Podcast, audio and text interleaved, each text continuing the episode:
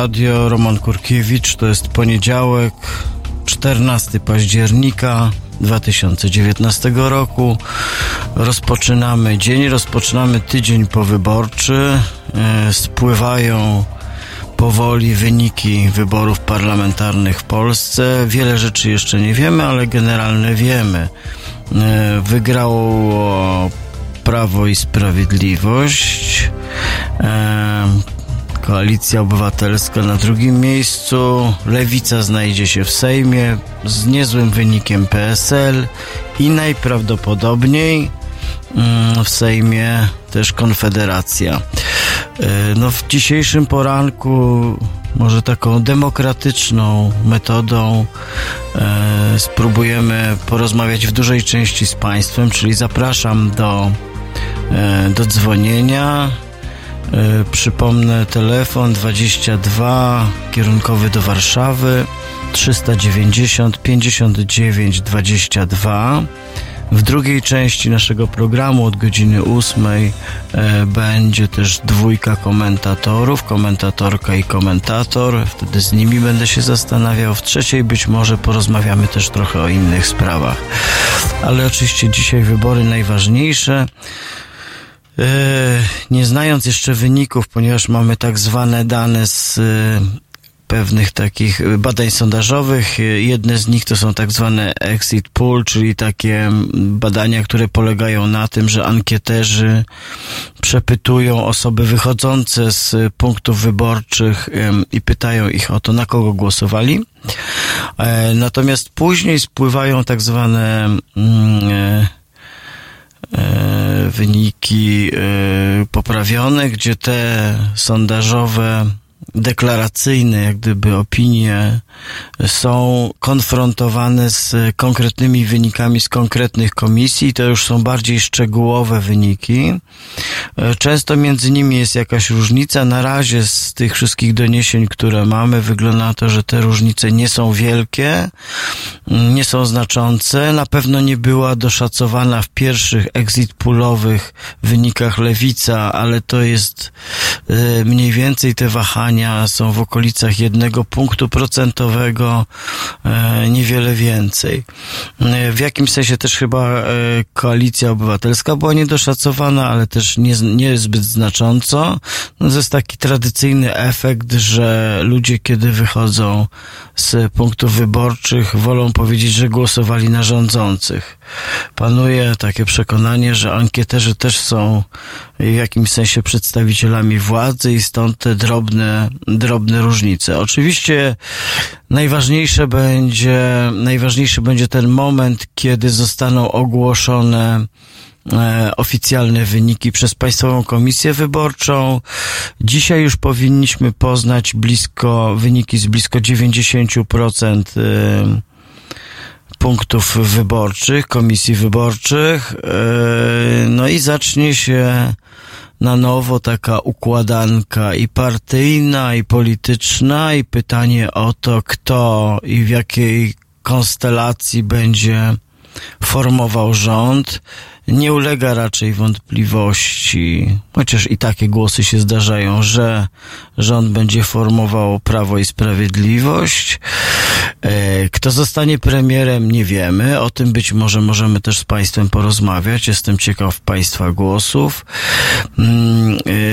Ponieważ miałem taką, taki pomysł, żeby spróbować w takiej mm, trochę szerszej perspektywie spojrzeć na wyniki tych wyborów i pomyślałem sobie, że mm, być może wyjściem do takiej rozmowy jest bardzo taka krótka, zwięzła analiza mm, Jana Śpiewaka, aktywisty, działacza miejskiego, ale również e, naszego radiowego kolegi. Jan Śpiewak wchodzi w skład zespołu Halo Radia i myślałem, że być może jego analiza, którą zamieścił e, wczoraj na Facebooku, na gorąco bardzo, jest bardzo dobrym punktem wyjścia do, do naszej rozmowy.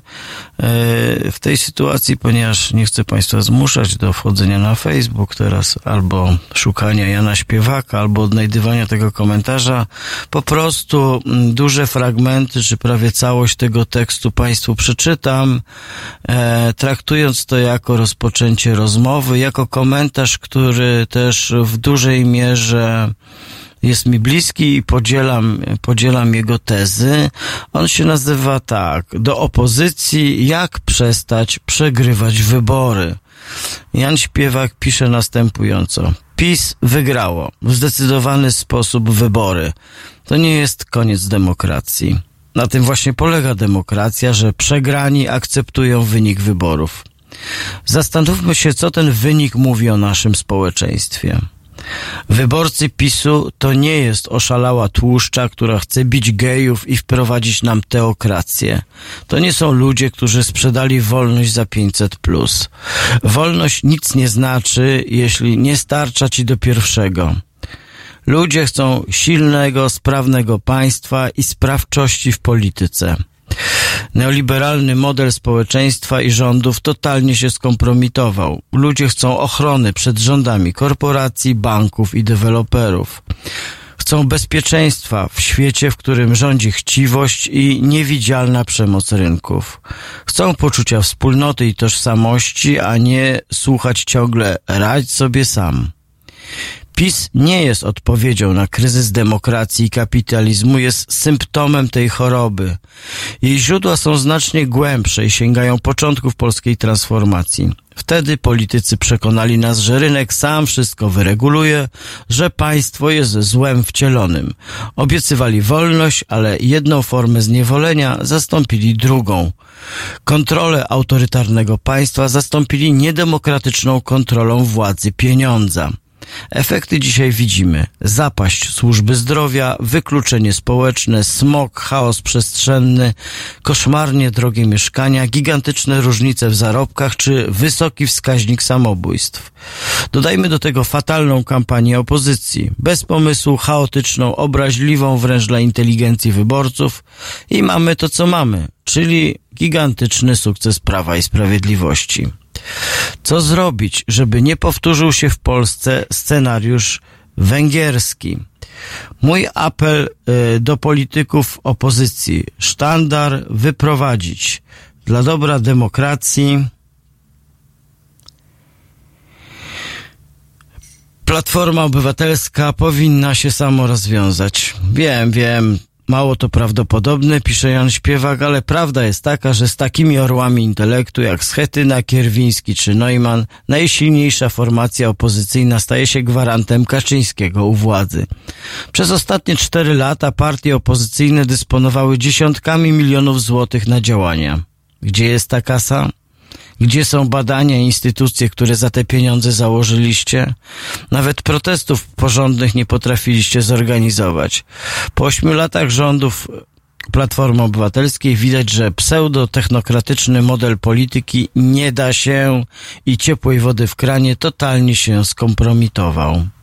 Pomimo tego w Platformie ciągle obowiązuje ta sama filozofia działania. Nie da się wygrać wyborów, będąc antypisem i jednocześnie proponując stare, skompromitowane rozwiązania. W nowej opozycji nie może być miejsca dla ludzi z wyrokami, z zarzutami, ludzi, którzy byli u władzy i nic dla ludzi będąc u tej władzy nie zrobili. Zrezygnujcie z polityki dla naszego dobra. Jeśli nie, to stajecie się cichymi sojusznikami Kaczyńskiego.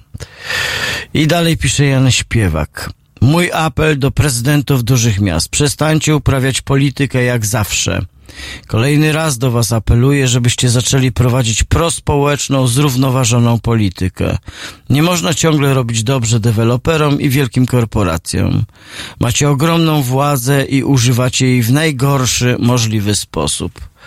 Jak widzę, że z waszym błogosławieństwem w imię zysków banków i deweloperów wycinane są kolejne drzewa i niszczone kolejne zabytki, to myślę sobie, że zabiliście demokrację już lata temu.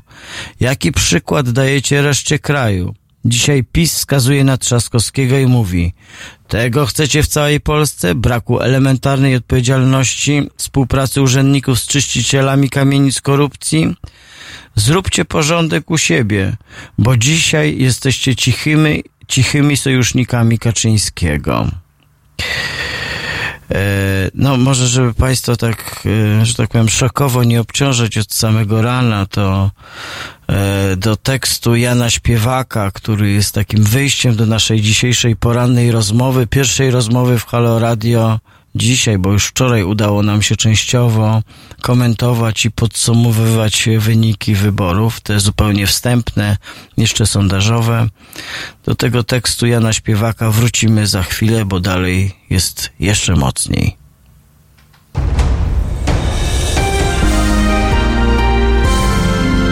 Jutro. Od 21 do 23 telefony od państwa odbiera Radek Masłowski. Rozmowa, dialog, zrozumienie i żadnej agresji. 21-23. Zapraszamy. www.halo.radio. Słuchaj na żywo, a potem z podcastów.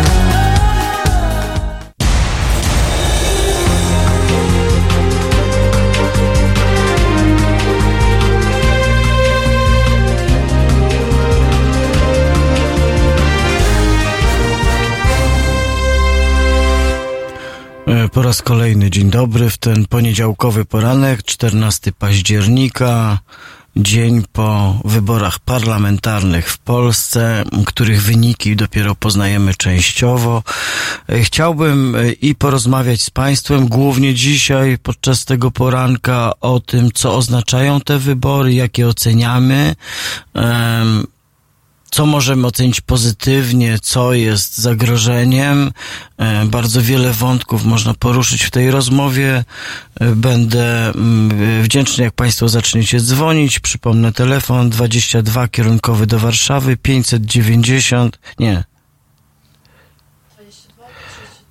Nie, 390 59 22. Tak zwany czeski błąd, dobrze, że nie węgierski, chociaż w sprawie wątków węgierskich można e, powiedzieć to, że mm, w momencie, kiedy Polacy wybierali swój parlament, to Węgrzy e, w wyborach samorządowych wybierali burmistrzów i burmistrzynie miast i odbili, jak to się mówi w takiej retoryce wojennej, Budapeszt.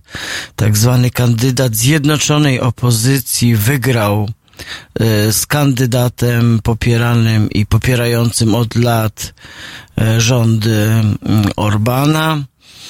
E, ten kandydat tak zwanej zjednoczonej opozycji e, startował jednak w trochę, na trochę innych zasadach niż e, to się odbywało w Polsce. Otóż wziął on udział w kilku wcześniejszych turach prawyborów, w których to wygrywał wraz z innymi kontrkandydatami. Dopiero wtedy został wystawiony i po tych prawyborach, które w Polsce ciągle są nieistniejącym zjawiskiem, postanowi, udało mu się wygrać, e, udało mu się, udało mu się wygrać wybory e, w tym, e, w Budapeszcie.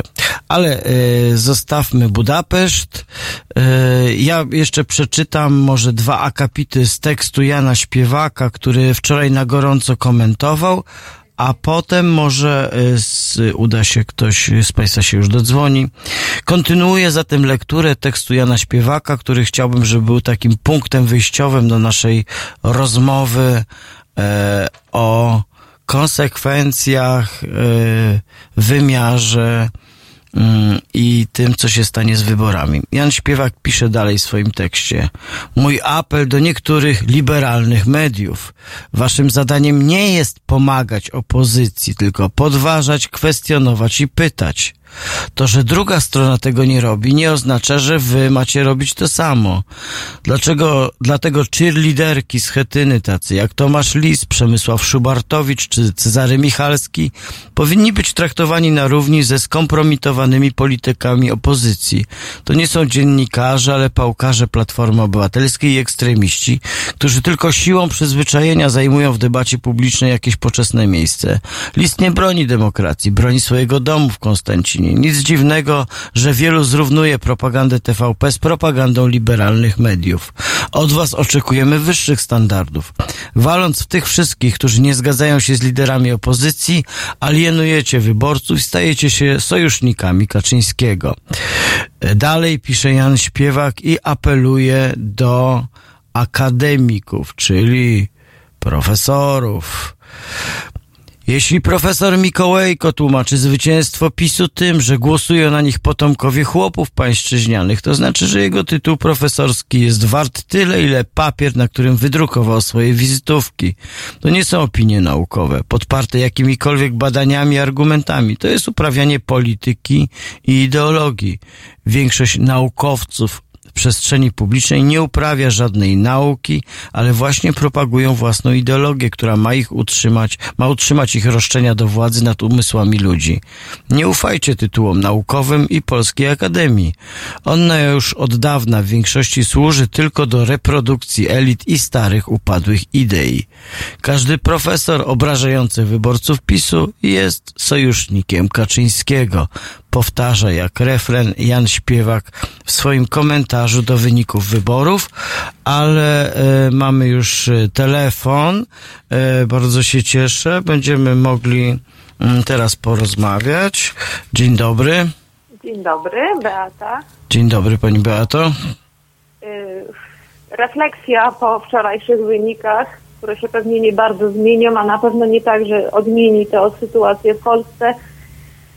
Moja jest taka, że jesteś w większości, albo przynajmniej w większości wyborców wczorajszego dnia jesteśmy, wyborcy są po pierwsze zakonspirowani, po drugie sprzedali nas, resztę społeczeństwa, którzy nie poszli, nie wiem dlaczego, za 500 plus, za inne obietnice.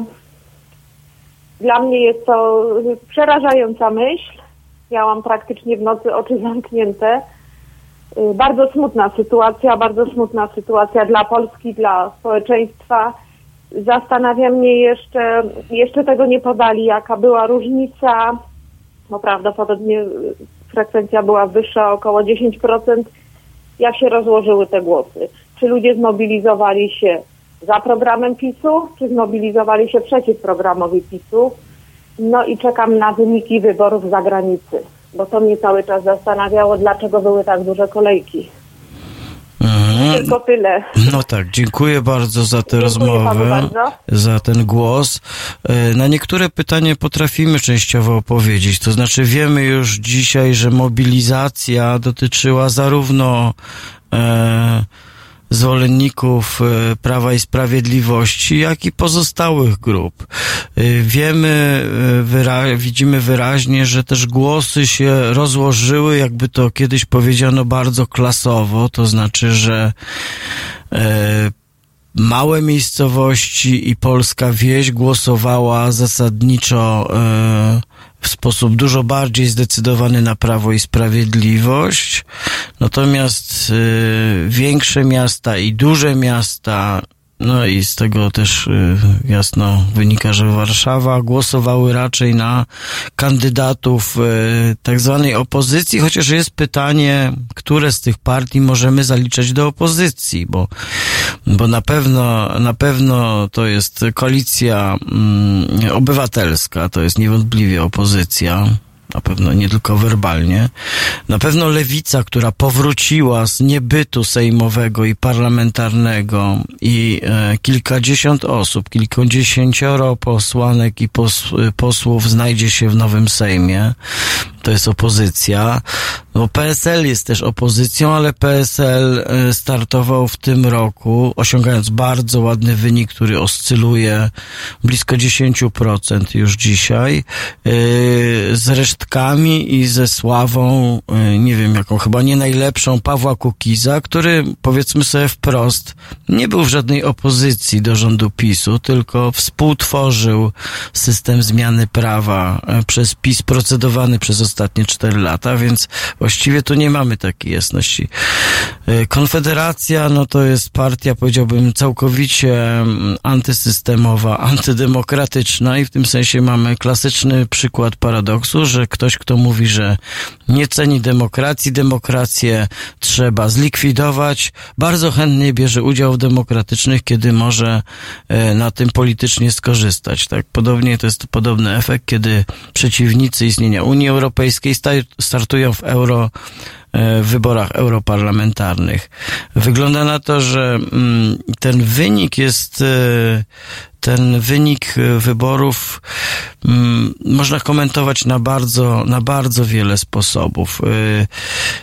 Jest też tak, że i też ten komentarz Jana Śpiewaka, który tutaj próbuje Państwu jakoś rozpowszechnić, on próbuje jednak pokazać, że mm, tym kierunkiem, który próbuje, próbuje nas wyprowadzić na jakąś prostą w reagowaniu na wyniki wyborów, na pewno nie jest oskarżanie wyborców PiSu o to, że zdecydowali głupio, albo źle, albo e, no można powiedzieć, że właściwie wyborcy PiSu, wydaje mi się, dokonali wyboru ze swojego punktu widzenia bardzo racjonalnego. Jeśli Polska jest krajem konserwatywnym, a też taki, taki model polskiego państwa wspiera Kościół, no to nie dziwne, że głosują na partię, która jest konserwatywna i mówi, że jest konserwatywna. Jeśli boją się różnych rozbudzonych przez władze i przez polityków e, e, zjawisk, które tak naprawdę nie są groźne, no to głosują przeciwko nim, bo takim ktoś, komu wierzą, komu ufają, powiedział. E, prawdę mówiąc, ja gdybym chciał taki skrajnie pesymistyczny, scenariusz y, komentowania tych wyborów przedstawić, to powiedziałbym, że e, nie licząc lewicy i być może jakichś niedobitków w koalicji obywatelskiej, mamy skrajne, radykalne sięgające blisko 80% zwycięstwo skrajnej prawicy, bo poglądy Prawa i Sprawiedliwości, nie mówiąc o Konfederacji, ale również Platformy Obywatelskiej na wiele kwestii, e, o których tutaj można dyskutować, w takim pejzażu i horyzoncie, w którym na przykład na zachodzie Europy oceniamy e, programy partyjne, to jest skrajna prawica. W Polsce spektrum polityczne od lat tak bardzo przesunęło się na prawo, że my tego już właściwie nie zauważamy. Ale poglądy reprezentowane mm, przez te partie, przez te partie, które przypomnijmy jeszcze kilka lat temu na poważnie rozważały występowanie i rządzenie Polską wspólnie, legendarny popis, to są to są poglądy skrajnie prawicowe.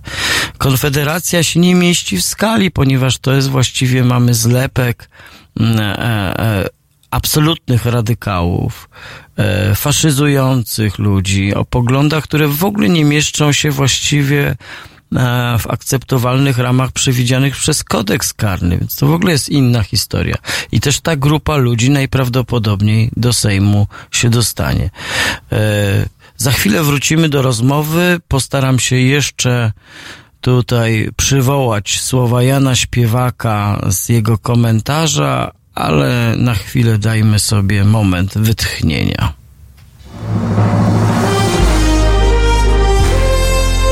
Dziś. O poranku między siódmą a dziesiątą budzi Państwa Roman Kurkiewicz, który nawet gdy mówi, to dalej śpi. Halo Poranek od siódmej do dziesiątej. www.halo.radio. Słuchaj na żywo, a potem z podcastów.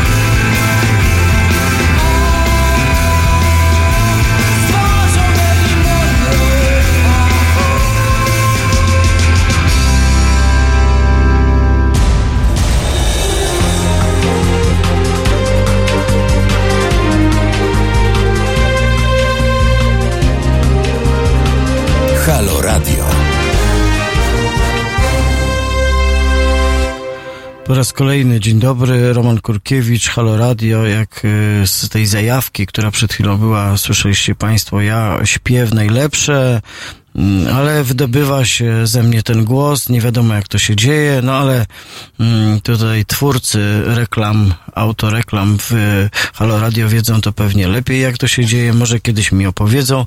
Także ja sobie będę spał dalej, a Państwo proszę niech się nie dziwią, że głos się wydobywa. E, sam jestem zdziwiony, to jest ciekawe zjawisko, nigdy wcześniej tego nie oglądałem.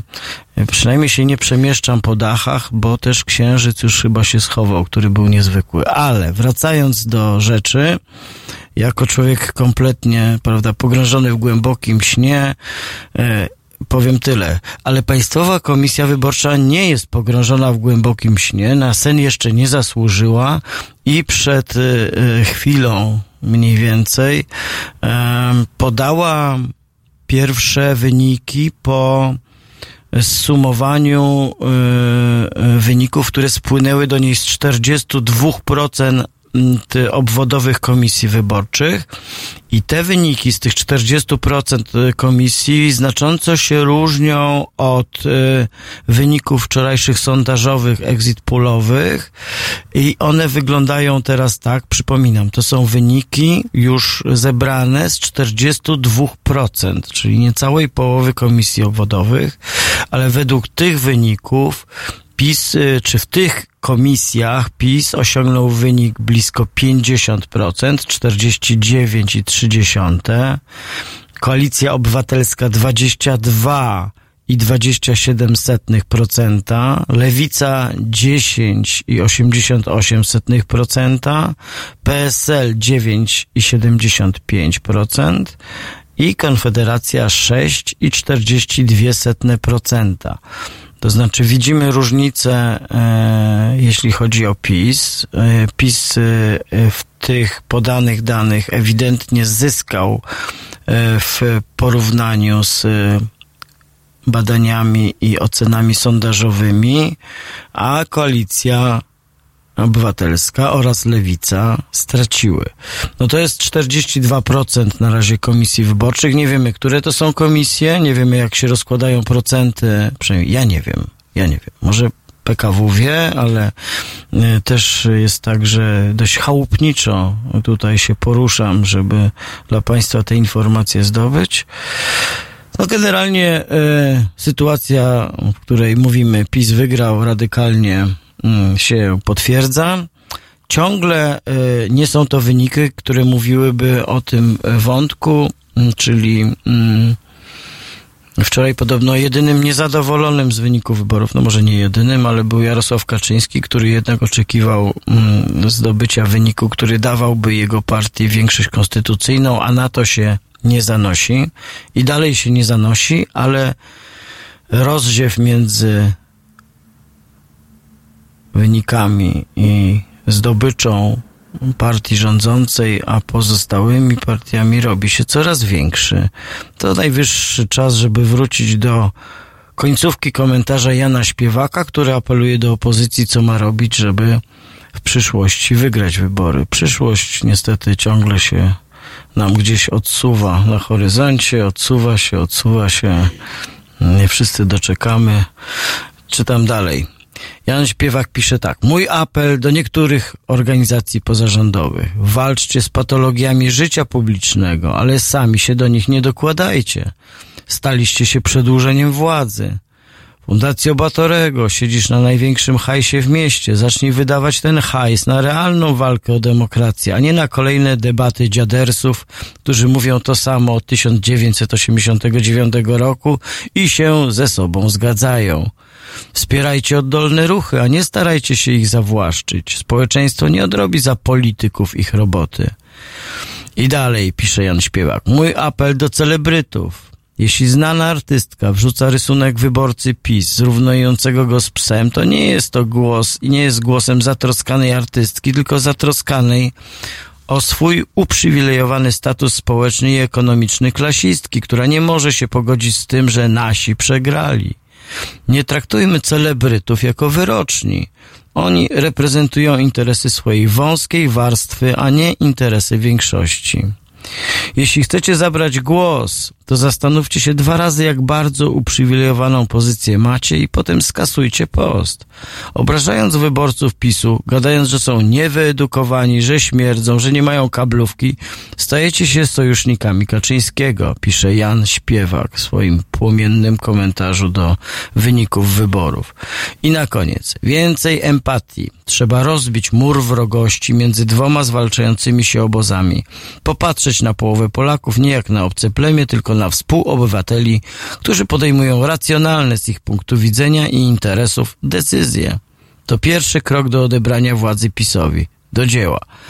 E, no dziękuję Janowi e, Śpiewakowi za ten komentarz. Myślę, że on może e, wywołać bardzo wiele polemik na wielu polach, ale jako publicystyczny tekst wydaje mi się jest bardzo wyrazisty. Problemem też chyba tych wyborów jest to, e, czy wyników wyborczych, że e, oglądamy zjawisko, w którym według dużej części społeczeństwa, czyli tych e, osób, które, nie wiem, głosowały na partie opozycyjne i mają radykalnie krytyczną ocenę pisowskich działań, że nie uda się tutaj zatrzymać takiego wątku, który mówi o tym, że mm, następuje pewien rodzaj niszczenia państwa, niszczenia instytucji, że wymiar sprawiedliwości e, stawał się, a stanie się być może w dużo bardziej istotnym stopniu zawłaszczony przez rządzących i wykorzystywany też do walki e, z przeciwnikami politycznymi, ale właściwie głównym problemem, o którym pewnie może warto też porozmawiać, jest to, że te działania, jak również najróżniejsze aferalne historie ujawniane w ciągu ostatnich miesięcy czy lat, właściwie, jak to się mówi, spływają po wyborcach i wyborczyniach PiSu, jak nie pamiętam jaka jest ta metafora, e, jak woda po gęsi, czy jakoś tak Generalnie, że to nie ma znaczenia, że przestaliśmy się kierować takim rodzajem oceny moralnej również tego typu działań. Właściwie e, wyniki mm, e, sondażu sprzed miesiąca chyba, czy może ponad miesiąca, który e, przeprowadzał Przemysław Sadura i Sławomir Sierakowski mówią o tym, że wyborcy PiSu doskonale sobie zdają sprawę z tego, że PiS łamie prawo w wielu kwestiach, narusza e, ten porządek i abstrahują od tego. Uważają, że to nie jest ważne, że inne rzeczy, które mm, i ten rząd, i ta władza, i ta partia przynosi, są z ich punktu widzenia ważniejsze. No być może trzeba nad tym się zastanowić. Być może trzeba zmieniać argumentację. Być może tak naprawdę powinna się pojawić inna forma oferty politycznej, której dotąd nie ma. E, wczoraj, kiedy komentowaliśmy wieczorem na gorąco pierwsze te wyniki exit poolowe, e, tutaj w Halo Radio, w studio Halo Radio, no ja też podzieliłem się z taką refleksją, że oglądając samą kampanię wyborczą, która jest istotna i nie jest istotna, ale, ale no, można ją oceniać, tak że właściwie koalicja y, koalicja mm, obywatelska nie sprawiała wrażenia partii, która chce naprawdę przejąć władzę z powrotem. Że moglibyśmy tej kampanii zarzucać i niemrawość, i dziwne tempo, i brak pomysłów, i brak takiego zaangażowania. Czegoś, co kiedyś nazywaliśmy po prostu wolą walki woli, wo, woli walki nie oglądaliśmy, no to też nie oglądamy dzisiaj efektów braku woli walki, bo efektem braku woli walki jest po prostu przegrana i ją oglądamy. W tym sensie można powiedzieć, że jak wyglądała kampania, tak wyglądają też wyniki. E, PiS się giął, kłamał nam, patrząc pięknie i szczerze w oczy. Czy te oczy mogą kłamać? Otóż tak, otóż tak, te oczy mogą kłamać, kłamią na okrągło. E, i nic z tego nie wynika. Nic z tego nie wynika. E, cóż, ciągle zapraszam Państwa do, do dzwonienia. Halo Radio ma swój telefon z warszawskim numerem 22 390 59 22. Roman Kurkiewicz, to jest pierwsza godzina poranku w Halo Radio 14 października. Już za chwilę będziemy naszą rozmowę toczyć dalej.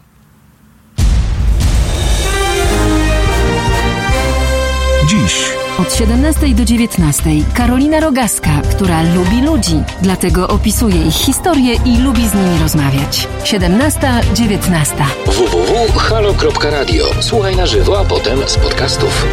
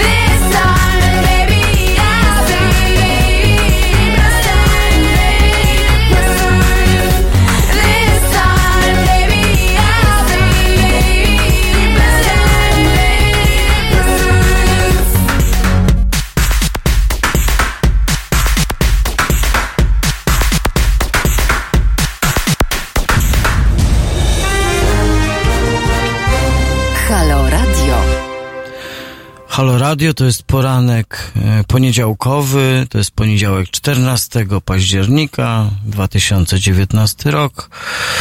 Niedługo wejdziemy w trzecią dekadę XXI wieku.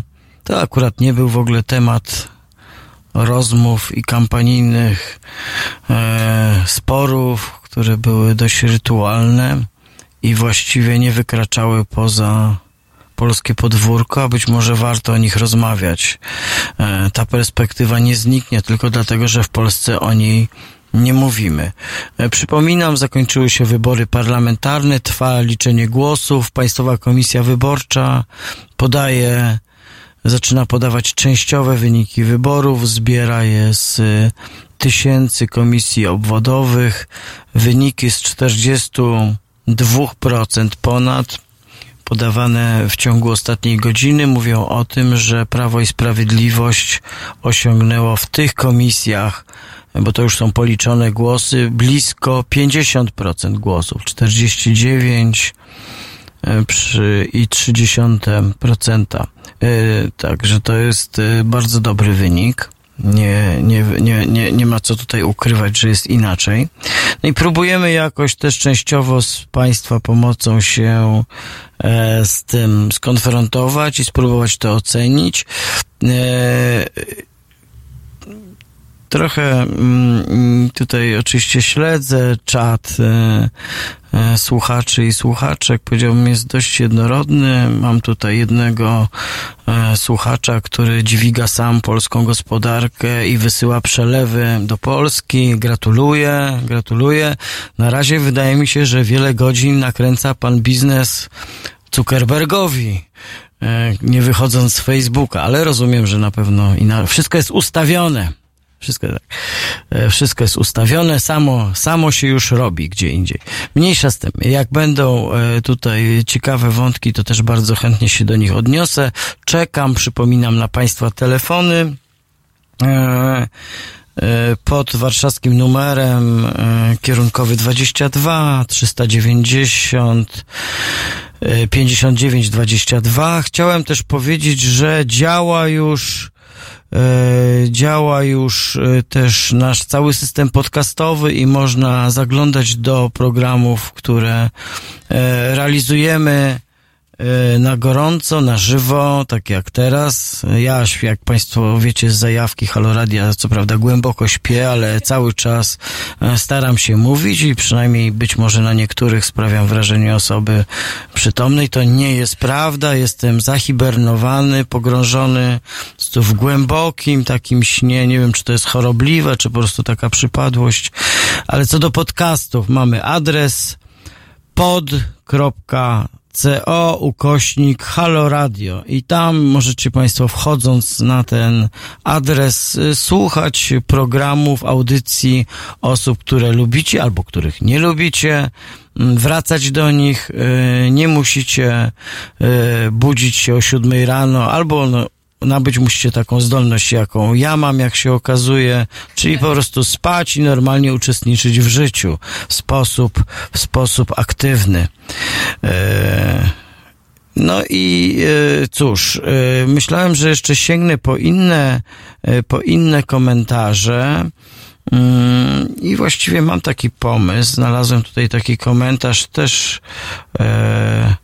osoby, która miała być z nami związana z radiem. Właściwie nie wiem, kiedy prowadzi program, czy prowadzi. Mm, e, poszukam go. Ciągle y, sprawdzam też y, nowe wyniki.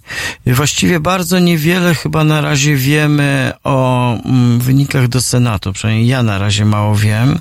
Y, wygląda na to, że PiS y, też uzyskał niezły wynik w tych wyborach, ale przypomnę, że schemat tych wyborów wyglądał tak, że do Senatu walczono w okręgach jednomandatowych, to znaczy, że przeważnie z dwóch kandydatów, bo opozycja teoretycznie wystawiała tylko jedną kandydaturę mm, e, i, i tutaj była szansa na pokonanie, prawda, rządzących, ale nie wiemy do końca, jak to, jak to się skończyło.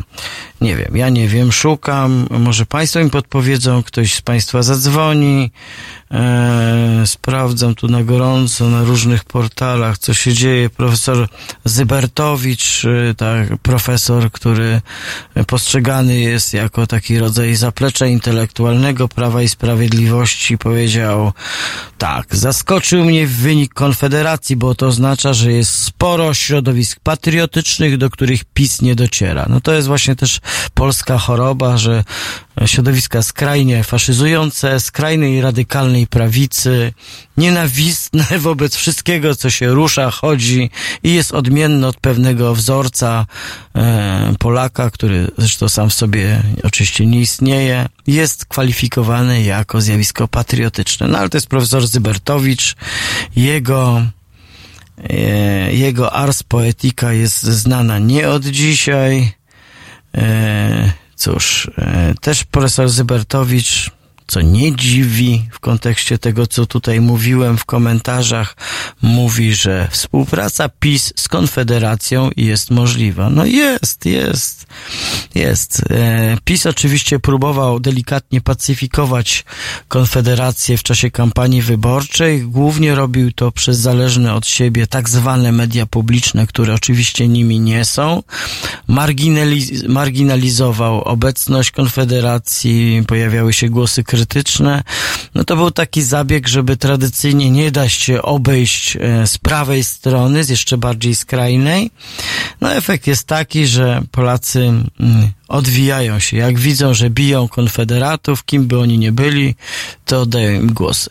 E, ten ciekawy wątek, który tu się pojawił, to jest jeszcze tak, że konfederaci, ale nie tylko, e, właściwie wejdą do Sejmu, czyli polscy mówiąc prost, i nie bojąc się słów, polscy faszyści wejdą do Sejmu głównie głosami młodych, niewykształconych, samotnych mężczyzn.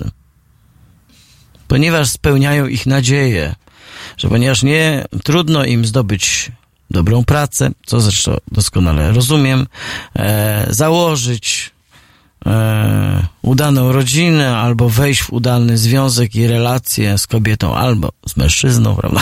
Ale o tym głośno nie wolno mówić, ponieważ równocześnie są homofobami, prawda? I wiadomo, w tym spektrum zachowań związek z mężczyzną teoretycznie nie wchodzi w rachubę, praktycznie jest jednak inaczej.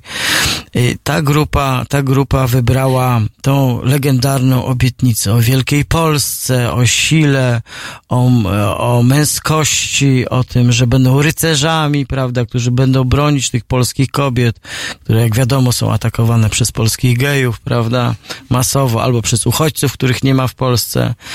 No i tak to nam się, tak to nam się plecie. Do tego mm, w ocenie całej tej, mm, e, całej tej historii wyborczej pewnie trzeba dorzucić gorzki głos na temat roli Kościoła, który no, ma bardzo złe lata w Polsce. E, nie wiem, czy mam taką potrzebę, żeby życzyć mu, żeby miał lepsze lata. Prawdę mówiąc, wydaje mi się, że to, co Kościół w ostatnich latach robi, w jaki sposób i jak zabiera głos, oznacza, że jest to e, taka zapowiedź jednak um, um, radykalnie malejącego wpływu Kościoła w Polsce. I tak to się dzieje co nie znaczy, że on tego nie będzie robił. E, najbliższe cztery lata będziemy oglądali spektakl, podczas którego płyną strumienie pieniędzy dla kościoła. Myślę, że ksiądze dyrektor w Toruniu zaciera dłonie. Kolejne biznesy będą za państwowe pieniądze e, rozwijane. No cóż, tak właśnie będzie, tak właśnie będzie. Do kolejnych wątków e, wrócimy e, już niedługo, o godzinie ósmej. Spodziewam się tutaj gości i komentatorów, komentatorki właściwie i komentatora, ale dopóki ich nie ma, to nie będę nic o nich mówił. Roman Kurkiewicz to jest poranek w Halo Radio. Przez głęboki sen serdecznie zapraszam Państwa do słuchania tego radia.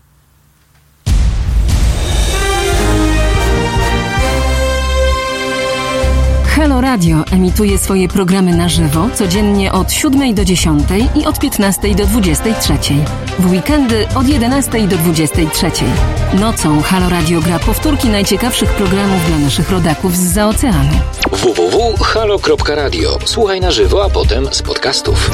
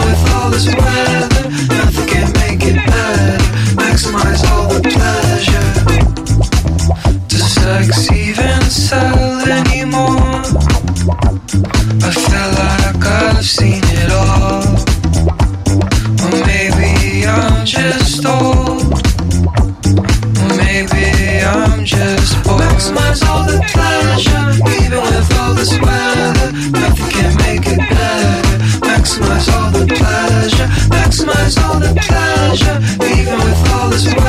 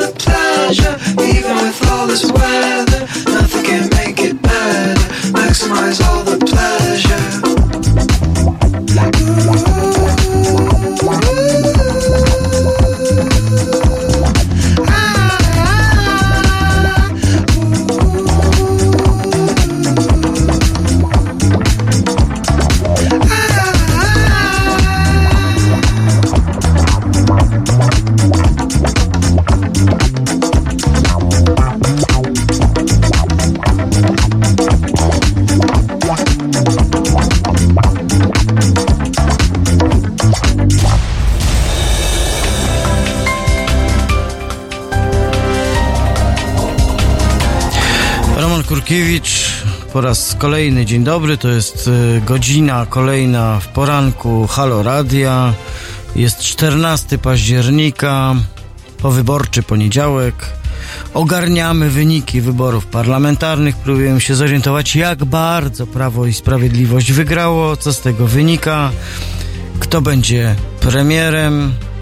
Ja prawdę mówiąc uważam, że Mateusz Morawiecki będzie premierem.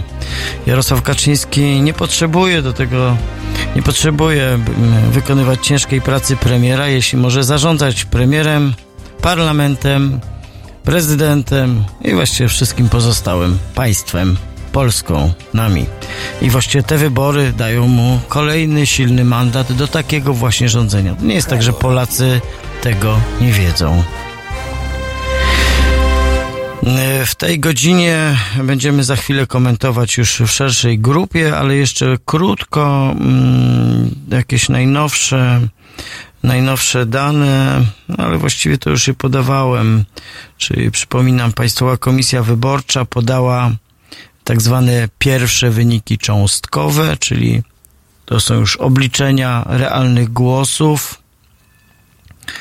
E, I według tych wyników e, Prawo i Sprawiedliwość uzyskało blisko 50%, e, czyli PiS, jak to się mówi, umacnia swoją pozycję, traci, traci koalicja obywatelska.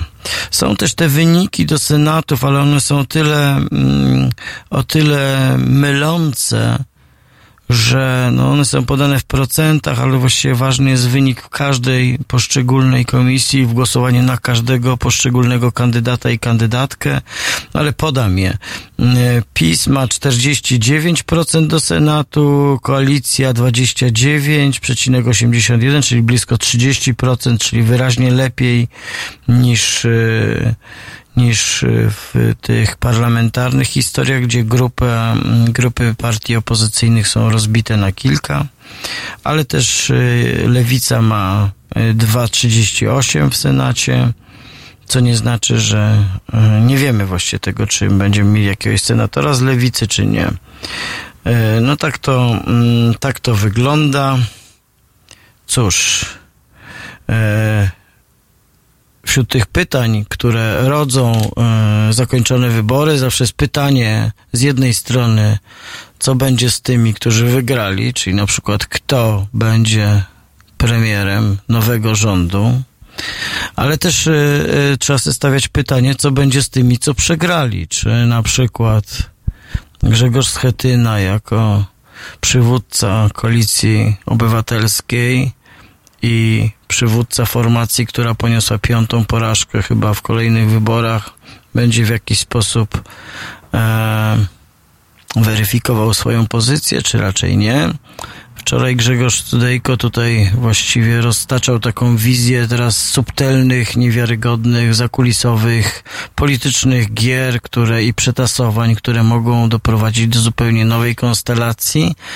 Wydaje mi się, że te wyniki, które oglądamy teraz powoli i rosnąca przewaga PiSu e, raczej e, bardzo ostrożnie skłaniałyby nas do takiego, do takiego e, scenariusza.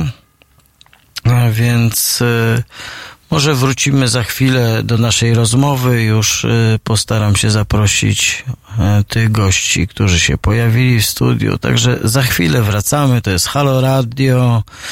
Poranek poniedziałkowy. Roman Kurkiewicz. Zapraszam.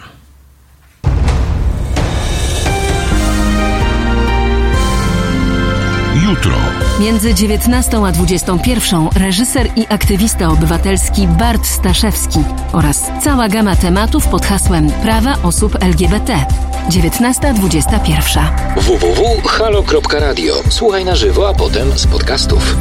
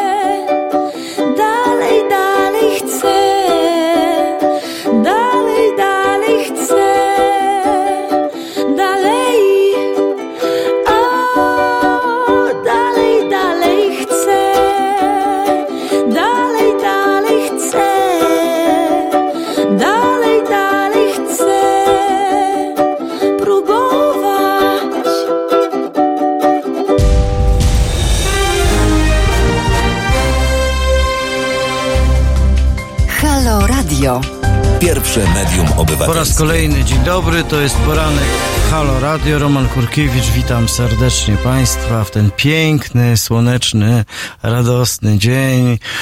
Tramwaje jadą, strażacy wyjeżdżają do interwencji. Życie jak w wierszu o końcu świata Miłosza. Nic się nie zmienia. Wszystko trwa, jest zwykłe, żadnych emocji. Ludzie smutni w tramwaju o szóstej, jak to zawsze ludzie w tramwaju o szóstej, a w autobusie konkretnie. Dobra, jest już ze mną mój y, pierwszy gość, y, y, z którym będziemy komentować, galopujący major. Dzień dobry. E, będziemy komentować teraz jeszcze bardziej bezlitośnie, bo ja tak e, próbowałem grzecznie, tak obiektywizująco, tak tutaj się pogłębić troszeczkę, ale, ale pewnie trzeba bardziej wyraziście też mówić, bo poza tym e, chciałem tylko cię uprzedzić, że tutaj jest taka wersja radia, co się dowiedziałem z anteny, że ja śpię Jestem w śnie pogrążony głębokim i mówię. Więc gdybym gadał jakieś kompletne głupoty, to po prostu rozum, że to jest ten sen i że złudzenie, że ja się w żywy sposób tutaj odzywam do ciebie, czy coś, to jest po prostu, to jest kolejny sen, to jest sen w śnie. Po prostu Jarosław Kaczyński uśpił Polskę. Mnie uśpił podobno. Mnie. Pobudził ją. Tak, pobudził. Pobudził ją. Rzeczywiście wczoraj chyba wszyscy, którzy się interesują polityką, nie spali. Ja nie spałem. Na e, late pool, na very late pool, bardzo późny late pool, ale jak cię zobaczyli wyniki cząstkowe, to trochę rzeczywiście tak jakby obuchem w głowę dostali. E, natomiast rzeczywiście one się tak skończą. Jakie będą wyniki, tak naprawdę nikt teraz nie wie. To znaczy, można zakładać, że ponieważ nie spłynęły jeszcze wyniki z tych największych miast. Ale mamy z 70%, już może przeczytam. O. Mamy wyniki z PKW z 72% komisji i to jest tak. PiS 46%, będę zaokrąglał. Koalicja 25, 26, Lewica 12, PSL 9, Konfederacja prawie 7. No, no i to tak będzie, jeszcze 1% spadnie PiSowi, 1 punkt procentowy się spadnie PiSowi i te 45% dowiozą. No jeżeli byśmy założyli, że takie będą wyniki, wiadomo, że PiS ma większość samodzielną, ale tak naprawdę mam wrażenie, że z tych dwóch partii największych żadna nie jest zadowolona. To znaczy widać było minę prezesa Kaczyńskiego wczoraj i on dopiero był śnięty. Ty przy nim, Romanie, jesteś, że tak powiem, okazem e, wyspania e, ponieważ Jarosław Kaczyński był bardzo smutny. On był smutny smutny, dlatego... Smutny, bo on po prostu zatęsknił za nową konstytucją, której, której byłby autorem. Ja myślę, że nie do końca, to znaczy nie. oni właściwie już mają własną konstytucję bo jeżeli będzie PiS chciał, żeby, nie wiem, y, okręgi mandatowe zmienić ordynację wyborczą, to ją zmieni ordynację wyborczą. Jutro pani Przyłębska powie, że wszystko jest zgodne z konstytucją. więc ja się tym tak bardzo nie martwię. Ja myślę, że pan... Mi się wydaje, że martwi... pani Przyłębska to nawet dzień wcześniej może powiedzieć, zanim się zmieni, że ja wszystko myślę, że jest zgodne. W szufladzie mogą być napisane odpowiednie wyroki, jak niektórzy e, sugerują. Natomiast to, co jest ciekawe, to jest to, że myślę, że Jarosław Kaczyński najbardziej zmartwił się nie Grzegorzem Schetyną, nie Adrianem Zandbergiem, który się odgraża. Nie. O. Tym, że wszedł Ziobro i Gowin. To jest dla niego największa bolączka. To znaczy, tak. rzeczywiście w tym pisie jest tak, że teraz Jarosław Kaczyński nie może sobie tak rządzić, jak, jak nie wiem, posłem Brudzińskim e, czy Błaszczakiem. Jednak Gowinowcy i Ziobryści wejdą, to znaczy, że muszą mieć ministerstwa. A w mojej ocenie brak większości konstytucyjnej dla PiSu to jest wina Zbigniewa Ziobry. To znaczy, gdyby nie ten ostry kurs, to ten nowy PiS, czyli ten, ta nowa grupa wyborców umiarkowanych, oni jeszcze bardziej by poszli w PiS. Ta reforma sądownictwa, moim zdaniem, ona im odebrała te brakujące głosy, chociażby do obalenia weta. I dla Kaczyńskiego będzie musiał się znowu z tym ziobrem, uż, e, ziobro użerać, chociaż y, mam wrażenie, że go nie znosi, tak zresztą jak Lech Kaczyński. E, będzie musiał tolerować tego Gowina, e, który jest dobrym wyznacznikiem. Którego nie poważa, nie? Bo myślę, że Ziobry nie znosi, a Gowina nie poważa, co? Tak, tak zgodziłbyś tak, się? Gowin jest takim dobrym, są takie zwierzątka czasami na statku, jak jest katastrofa, to Szczury. na pierwsze uciekają. Ja mam wrażenie, że to właśnie są takie partie nie, satelickie, to... one tak się zachowują, a no, oni chcą nie, zostać, więc tu znaczy, mogę, jest nadal dobrze. Tu muszę wejść z tobą radykalny spór. Szczur jest zwierzęciem, któremu kiedyś poświęciłem trochę studiów. O. Jest to zwierzę, które bardzo cenię. Jest to niewiarygodnie inteligentne stworzenie. A to Einstein mówi, że rządziliby światem, tak? Gdyby no tak, to właściwie to niewiele brakuje. Więc w tym sensie powiem tak, że to porównanie obraża szczury. A, no, dobrze, to przepraszamy. E, przepraszamy i wracając do głównego wątku. Wracając do głównego wątku, no więc Jarosław Kaczyński nie był rzeczywiście jakiś bardzo, e, bardzo zadowolony, bo będzie się musiał użerać z opozycją w opozycji. Mam wrażenie, że Gowin e, czy Ziobro zwłaszcza jest skuteczniejszy niż Schetyna przez całe życie. E, jeżeli chodzi o, o, o Platformę Obywatelską, no to wiadomo, e, wiadomo jak to się skończyło, to znaczy ze wszystkich partii opozycyjnych tylko Platforma nie dowiozła wyniku. SLD, czy cała lewica dowiozło, swoje 12 dowiozło. PSL miało nie wejść pod próg, e, nad próg, wszyscy płakali, jak to będzie z PSL. PSL dowodzi swoje tam 9%. A Schetyna jak zwykle nie dowozi. I teraz jest pytanie, co będzie. No moim zdaniem jutro Kidawa Błońska będzie, czy pojutrze, e, kandydatką na prezydenta. Dzisiaj już. Już e, legendarny działacz Platformy Obywatelskiej Paweł Poncyliusz już to dzisiaj powiedział. Już teraz to powiedział. Że e, Małgorzata Kidawa-Błońska Paweł Poncyliusz wejdzie w ogóle. A tego nie wiem. z której listy? Nie wiem, czy wejdzie, ale jak nie wejdzie, to już mówi tak, żeby zaraz, że w kolejnym razie, żeby wejść. Ale już to wygłosił, tą tezę, także... No, znaczy, z, z, tego punktu widzenia Grzegorz Schetyna odniósł sukces, bo weszli ci ludzie, którzy mają mu nie zagrażać, podejrzewam, więc on się pewnie cieszy. To, że jest to kosztem, powiedzmy, całego kraju, no to nie przesadzajmy, że to aż taki duży koszt, żeby Grzegorz Schetyna nie został mm, szefem. Ale mm, myślę, że tutaj naszej koleżance oddamy głos, jeżeli przywitam, o mniejsze. Tak, przywitam, jest z nami Agata Szcześniak, Okopres. Dzień, Dzień dobry. dobry Państwu. Dzień dobry. Tak, przepraszam. Też za... nie spała, też tak, mówi przez też sen. Nie spałam, jest taki tak. wariant, że wszyscy Jeszcze śpimy wczoraj głęboko. trochę mówimy. Tak, nie, ja w ogóle śpię głęboko, także gdybyś się dziwiła, to po prostu ja jestem pogrążony, mam taką jakoś reklamę. Okazało się w Halo Radio, usłyszałem, że nawet jak mówi, to śpi. Ja. Naprawdę? Tak. Naprawdę? Naprawdę. Naprawdę. I nie, się, nie obudziły cię, nie ja się, otrzeźwiły te Ja się wyniki. po prostu poczułem jak 17 września, wiesz, Polska, której wbito nóż w plecy. Prawie to też się czuję jak 17 września, że nie ma konstytucji. W większości konstytucyjnej. no, w, no w ogóle, w ogóle nie ma aż tyle, ile miało być. No, nawet no, jeśli... ma nieźle. Co? E, no, to jest, właśnie to jest paradoksalne. Paradoksalne, tak, dawaj, po dawaj. Pierwsze, teraz będzie pierwsze, paradoksalnie. Po pierwsze, faktycznie Prawo i Sprawiedliwość ma bardzo dobrze, bo zyskali dwa miliony głosów. E, jednak e, robili różne rzeczy, które wiele osób uważa za bardzo złe rzeczy, a okazuje się, że mnóstwo, ale to mnóstwo ludzi którzy wcześniej na nich nie głosowali, którzy być może nigdy wcześniej nie głosowali, bo na to pokazuje frekwencja, jednak oddali głos na Prawo i Sprawiedliwość. No a mimo tego nie mają aż takiego wyniku, jaki wydawało się, że mogliby mieć. Czyli tych 47, 48 czy prawie 50%, co pokazywały niektóre sondaże. Czy Agata wersję taką optymistyczną tutaj od rana sprzedajesz? No, dla kogo optymistyczną, dlatego optymistyczną. Zwycięstwo PiSu nie takie wielkie, chcieli więcej, Jarek smutny. Chcieli więcej, na pewno chcieli więcej, ale zwycięstwo jednak ogromne.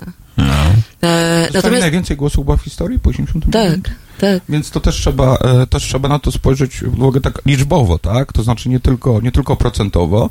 Porażką Kaczyńskiego jest to, że opozycja się zmobilizowała. I to również Konfederacja, to znaczy, gdyby rzeczywiście sytuacja wyglądała w ten sposób, jak w wyborach do Europarlamentu, czyli że dużo wyborców opozycyjnych zostałoby w domu, no to dzisiaj mielibyśmy rzeczywiście taką większość pod e, możliwość odrzucenia weta.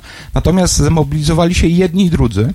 No i to mniej więcej odzwierciedla realne poparcie, moim zdaniem, za takie 45%, które ma PiS. Ale ja tutaj powiem jedną rzecz, że zastanawiam się, bo z jednej strony mówimy, że rzeczywiście dostali dużo, ale jeżeli weźmiemy pod uwagę jakość opozycji parlamentarnej, jeżeli weźmiemy pod uwagę ogromne transfery społeczne, jeżeli weźmiemy pod uwagę TVP, które moim zdaniem odgrywa dosyć dużą rolę w tych miejscowościach, gdzie rzeczywiście nie wszyscy non-stop oglądają, nie wiem, TVN i inne media, wydaje mi się, że to jest jednak wynik ciut mniejszy e, niż można było nawet zakładać. Jeżeli rzeczywiście się te 45% utrzyma, Natomiast teraz jest pytanie tak naprawdę e, najciekawsze o Konfederację. ponieważ gdyby Konfederacja nie weszła, to nagle temu PiSowi mocno skoczy według metody przeliczania głosów. E, Ale to też taki we moment... wszystkich tych i sondażach i teraz tych potwierdzeniach jednak ta Konfederacja tak, się trzyma tak, i będziemy mieli tę przyjemność oglądania i wysłuchiwania Janusza Korwina-Mikke, Grzegorza Krzysztofa Brauna. Bosaka. Krzysztof... To bardzo dobrze. To o. znaczy, ja uważam, że to jest dobrze. To nie jest, że jest źle. To znaczy... Dobrze, że weszli faszyzujący tak, ja powiem dlaczego, i panowie do polskiego e, parlamentu? ja powiem dlaczego. Cała prawica gra w zabawę to jest taka metoda na studenta SGH. Czyli wysyłają tego bosaka, on jest takim studentem SGH grzecznym, tak jak było na, na e, tej debacie i mu całkiem dobrze wyszło. Na te, y, natomiast poukrywali całe, całe to cyrkowisko prawicowe. A teraz ci ludzie będąc w Sejmie, przecież ten y, Korwin-Mikke co chwilę będzie wchodził na mównicę i mówił, że granie z niepełnosprawnymi to jak szachy z debilami, że kobieta jest taka. Grzegorz Braun będzie opowiadał historie niestworzone. Moim zdaniem oni się sami skompromitują. To znaczy oni w tym Sejmie się skompromitują. Ja pamiętam... No dobrze, ale co z tego? Będą w tym Sejmie. Będziemy toczyć te dyskusje o tym, czy e, kobiety mają do czegoś prawo, czy niepełno... osoby z niepełnosprawnościami mają dla czegoś prawo ale może, i tak dalej. Może, bo nie wiem, dlaczego wy się spodziewacie, że nagle Sejm będzie pełen dyskusji. Znaczy, Myślę, nie. że wariant, że Chodzi Sejm nam jest... o środowisko około sejmowe, czyli Sejm te wszystkie programy. Niemy, tak jak ten Sejm, który Uważasz, się zakoń... że będzie jeszcze gorzej? Że Ale będzie słuchajcie, po prostu teraz... Nie, po prostu... myślę, ja pamiętam te same rozmowy, gdy Korwin-Mikke wszedł do Europarlamentu. Co tam się nie będzie działo z tym Korwinem Mikke strasznie w tym Europarlamencie? On po prostu w brzuch do góry i spał. No nie, to nie jest dobre porównanie, bo jednak Korwin Mikke w Europarlamencie stanowił mniejszość mniejszości, jakąś naprawdę cząstkę mikroskopijną tego wszystkiego, co tam jest. Tych dwóch, zwłaszcza wobec tych dwóch wielkich sił Hadeków i socjalistów. W polskim parlamencie będzie niestety stanowił dość ważny element całej tej układanki politycznej, no i będzie sprawiał, że Prawo i Sprawiedliwość będzie próbowało walczyć o tych ludzi, których ma w tej chwili przy sobie Korwin-Mikke, Grzegorz Braun, czy ci wszyscy inni najróżniejsi wariaci. I właściwie Agata uruchomiła taką przestrzeń, do której, o której chciałbym porozmawiać i do którego to tematu wrócimy za chwilę. To jest Halo Radio, poranek y, powyborczy, 14 października. Y, są ze mną Agata Szcześniak i galopujący major Roman Kurkiewicz. Za chwilę do Państwa wracamy. Dzwońcie też, dzwońcie.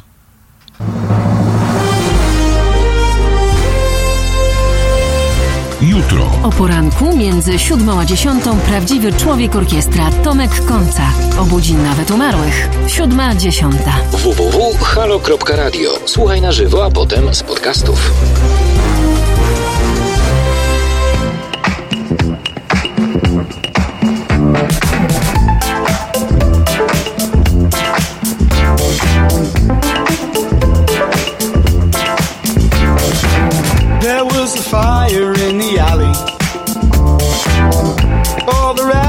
Fled the scene. The bottleneck of human traffic and their mobile phones could not preserve the memory. All of the photos and the stories quickly buckled under weight of bureaucratic indignation and its red ticker tape parade. This would be good for the city. Imagine it there, looking oh so pretty. This would be good for the city. Imagine it there, looking oh so pretty. This would be good for the city. Imagine it there, looking oh so pretty. This would be good for the city. Imagine it there, looking oh so pretty. I call upon the prosecution. Please identify your case the star witness from the council.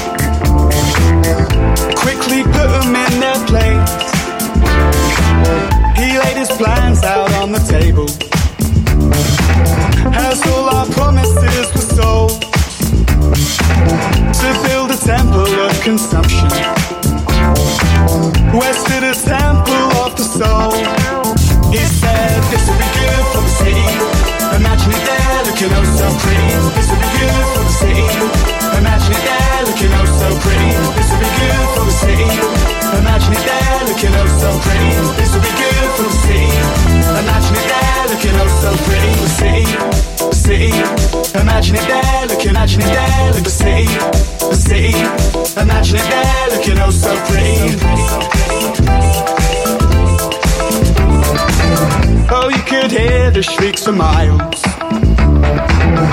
as they tore straight through the glass. A ghostly choir resurrected of 808s and bass guitars. The diggers set upon the carcass. With broken hearts, we watched it fall. The cornerstone of this fine city. Monument to urban sprawl. The city.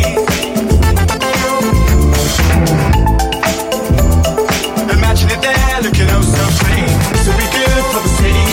Imagine it there, looking oh so pretty. This would be good for the city. Imagine it there, looking oh so pretty. This would be good for the city. Imagine it there, looking oh so pretty. This would be good for the city. Good for the city. Imagine it there, looking oh so pretty. This would be good for the city. Imagine it there, looking oh so pretty.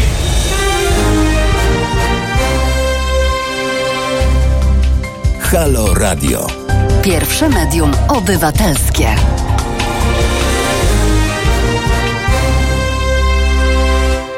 To jest Halo Radio. Dzień dobry, Roman Kurkiewicz. Poranek poniedziałkowy. Przypomnę, że to jednak jest przede wszystkim radio.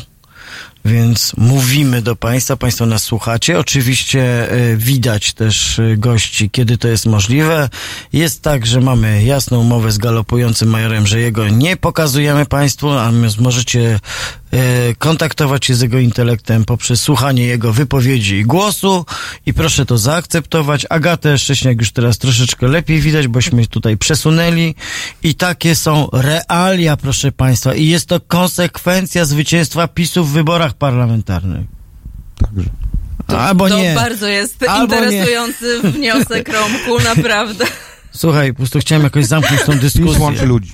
Po prostu A to zamknijmy akurat to. prawda. PiS łączy O, ludzi. Okazało się tak, że PiS połączył ludzi, bo e, wcześniej galopujący major powiedział, że e, tam coś tam jest e, sukcesem Jarosława Kaczyńskiego, nie, porażką Jarosława Kaczyńskiego, właśnie. Sukcesem właśnie lub już, porażką, e, tak. że, jest, że jest porażką Jarosława Kaczyńskiego, e, ale ja chciałabym jednak zwrócić uwagę na jakiś tam sukces opozycji. No to, że tyle milionów ludzi wyszło. To, to nie jest tak, że wyszli zagłosować pogoda. Tak, tylko ludzie na Prawo i Sprawiedliwość. Największym Naprawdę zwycięstwem nie ma też- Budapesztu.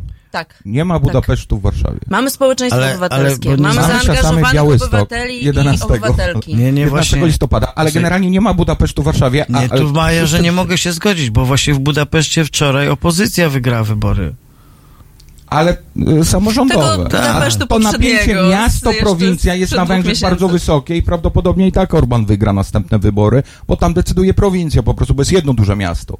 U nas jest jeszcze trochę pół na pół, bo tych dużych miast jest du- I- dużo, i stosunkowo jedno dużo. małe morze. A tam jest jeden Budapeszt i, i, takich dużych miast nie ma, więc oczywiście dla opozycji to jest wymierny sukces, no ale w Stambule też e, Erdogan przegrał i widzimy, co się dzieje e, na Bliskim Wschodzie, więc rzeczywiście z drugiej strony ja bym aż tak dużego, dużych plusów e, na Węgrzech i tej analogii jakby nie ciągnął, natomiast zgadzam się z tym, zgadzam się z tym, że po pierwsze nie było Budapesztu w Warszawie, e, po drugie rzeczywiście jest ten ruch obywatelski, on mimo tych e, strasznych, fatalnych słów Sławomira, Sławomira Neu- Neumana, mam wrażenie, że ten ruch jakoś tak krzepnie w ten sposób, że rzeczywiście ludzie wiedzą, jaka jest stawka tych wyborów i nie pozwolili na jakby zawłaszczenie państwa mm, polskiego do końca. Pytanie teraz jest takie, jak mniejszości, czyli wrogowie e, prawicy, bo oni lubią się na słabszych wyżywać, w jaki sposób mniejszości teraz w Polsce e, e, będą sobie żyły? To nie Tak. są wrogowie, wrogowie ani Kaczyńskiego, ani prawicy. To prawica jest wrogiem e, mniejszości oraz większości, czyli Tak, kobiet. no z tej perspektywy rzeczywiście, e, więc właściwie to są ofiary. I teraz pytanie jest, jak będzie przez pierwszy rok. Moim zdaniem to jest, mm, to jest takie pytanie, które chyba wiele osób sobie zadaje, czy nasz generał e, Kaczyński, nasz Żukow, czy Manstein e, zrobi blitzkrieg, to znaczy, że będzie teraz bardzo szybko będzie dalsze zawłaszczenie instytucji na wypadek, gdyby przegrał wybory prezydenckie obóz pisowski, czy wręcz przeciwnie, przez rok będzie polityka rzekomej miłości, po to, żeby przykręcić śrubę, jak już wygra Duda. I tak naprawdę PiS właśnie przez te mm, wyniki, jakie są teraz, do końca nie wie, co zrobić. Ponieważ wszystkie badania pokazują, że PiS wygrywa dzięki zawłaszczeniu agendy lewicowej, chodzi mi o agendę socjalną. Jeżeli nie, to oni by da, mieli 20 parę procent twardego elektoratu. A ten elektorat nowy, który przyszedł do PiSu, jego te wszystkie ataki, i, i cała ta podłość pisowska, jakbyśmy ją nazwali, e, aż tak nie interesuje, a wręcz męczy. To jest tak, że TVP też ich męczy. Natomiast dostali pewien, e, że tak powiem, e, pakiet socjalny, który jest teraz e, decydujący. Więc przyznam się, że sam nie wiem. Logika podpowiada, że PiS się powinien przez rok wstrzymywać. Potem puści się poręczy. Natomiast e, Jarosław Kaczyński lubi się puszczać tej poręczy, że tak powiem, dosyć często i może być tak, że tutaj bardziej jego temperament polityczny niż jakaś analiza przeważy, co oznacza, że teraz mielibyśmy po prostu e, na przykład aborcję eugeniczną. E, czy, czy zakaz aborcji eugenicznej, że tak powiem, tak. E, To jest, e, mm, to jest jakby jeden z takich, e, jedna z takich kwestii, która leży już w Trybunale, tylko nie przez PiS oczywiście, tylko zrobi to Trybunał Konstytucyjny, tak? Więc może być szereg takich nawet orzeczeń Trybunału teraz, mm, które rzeczywiście będą niebezpieczne. To jest jedna rzecz. Albo z drugiej strony może być tak, że będzie szereg ruchów pod weto prezydenta Dudy, żeby pokazać, jaki on jest niezależny, więc będą jakieś kompletnie e, idiotyczne, że tak powiem, projekty No, tak, je, jest pytanie o to, jak Prawo i Sprawiedliwość samo zinterpretuje swój wynik. Czy on jest e, tak wysoki ze względu na ostre ruchy, ze względu na e, pracę e, Jacka Kurskiego i TVP, e, i podkręcanie śruby, i podkręcanie emocji, i pokazywanie opozycji jako e, strasznej, zagrażającej Polsce, kłamliwej, zdrajczej itd., itd., czy wręcz przeciwnie.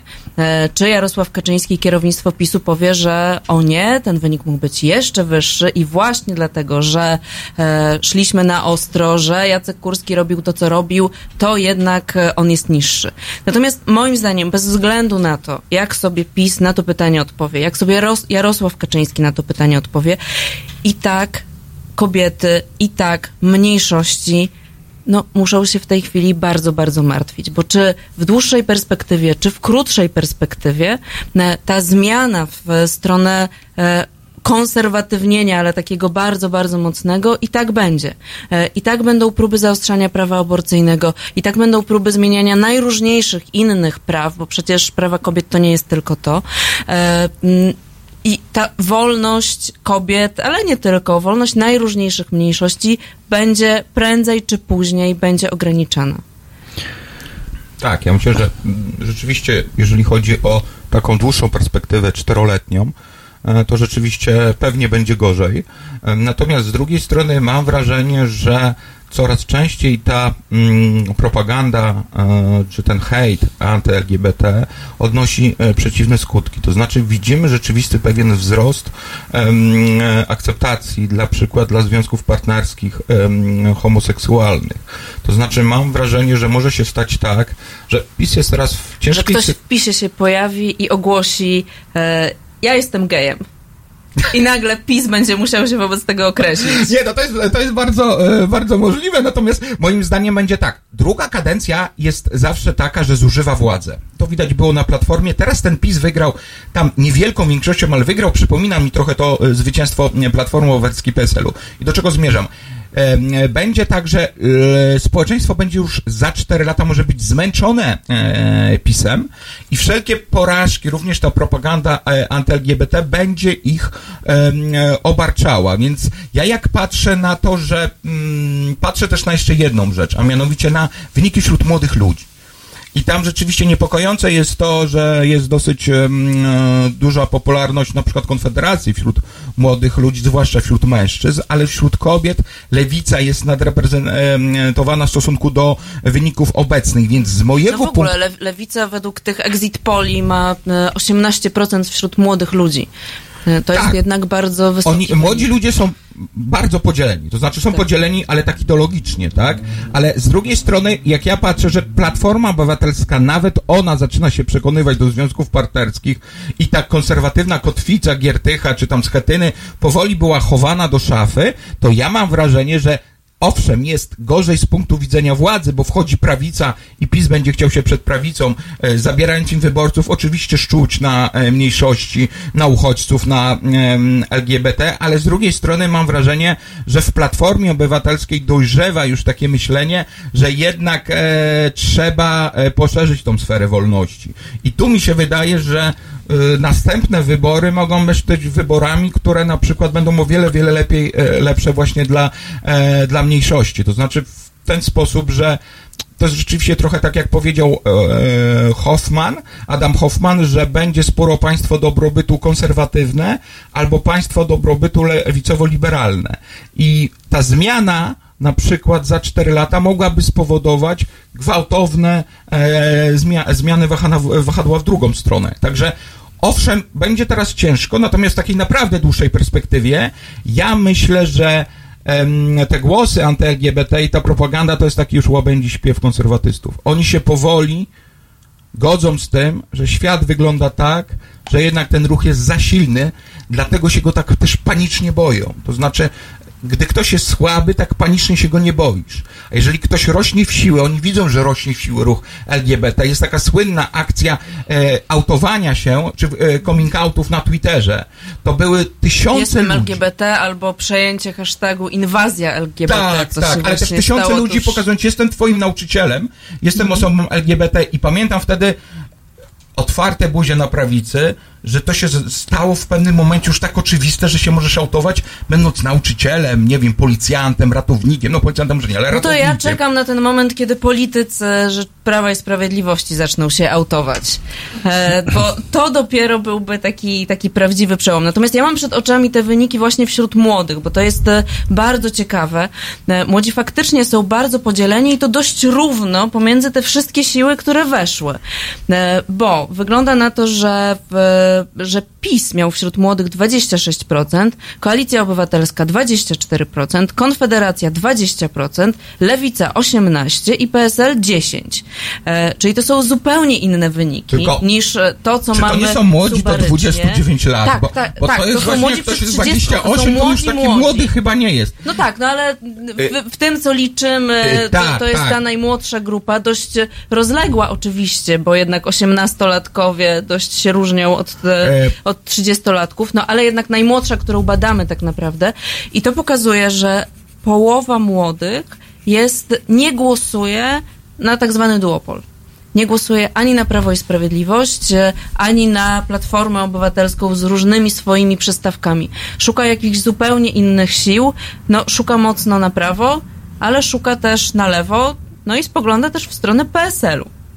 E, tak, ale jest jeszcze jedna ciekawa rzecz, że po czterech latach będziemy mieli młodych wyborców, którzy pamiętają tylko PiS u władzy. To był taki miał, problem Platforma swego czasu, że oni po ośmiu latach dla wszystkich młodych byli uważani, my żyjemy w czasach Platformy. Następne wybory będą takie, że ci młodzi, my żyjemy w czasach PiSu, to znaczy e, symbolem władzy będzie PiS na dobre i na złe. I mam wrażenie, że wtedy wśród młodych ludzi pytanie jest, w którą stronę będzie wahnięcie. Ja nie wierzę, że partia Schetyny, Tuska, Kidawy Błońskiej która daje darmowy internet, jest w stanie e, ściągnąć do siebie młodych, to po prostu tak nie działa. Natomiast pytanie jest, i rzeczywiście tutaj zgadzam się, że jest to niebezpieczeństwo, że Konfederacja dostanie, em, dostanie mikrofon w każdych mediach, z jednej strony. Ale z drugiej strony, tak jak mówię, mam wrażenie, że w tym sporze merytorycznym, gdy przyjdzie Korwin-Mikke, zacznie opowiadać kobietach, a obok będzie, nie wiem, e, Agnieszka Dziemianowicz-Bąk, e, Marcelina Zawisza, to jednak taki zwyczajny młody człowiek, który e, będzie patrzył po prostu na Korwina jak na jakiegoś e, kosmitę. I tu lewica może zyskać. Tutaj tylko z głębokiego swojego snu dorzucę, że nie będziemy tu zapraszać do Halo Radia polityków Konfederacji. Ponieważ w ogóle nie zapraszamy polityków. No tak, chciałem uspokoić trochę cię. Tak, że będzie to jedno medium, do którego Konfederacja nie I będzie za, chodziła. I za chwilę wrócimy do naszej rozmowy i e, jak to piszą niektórzy, dzielimy włos już na 80, 64. W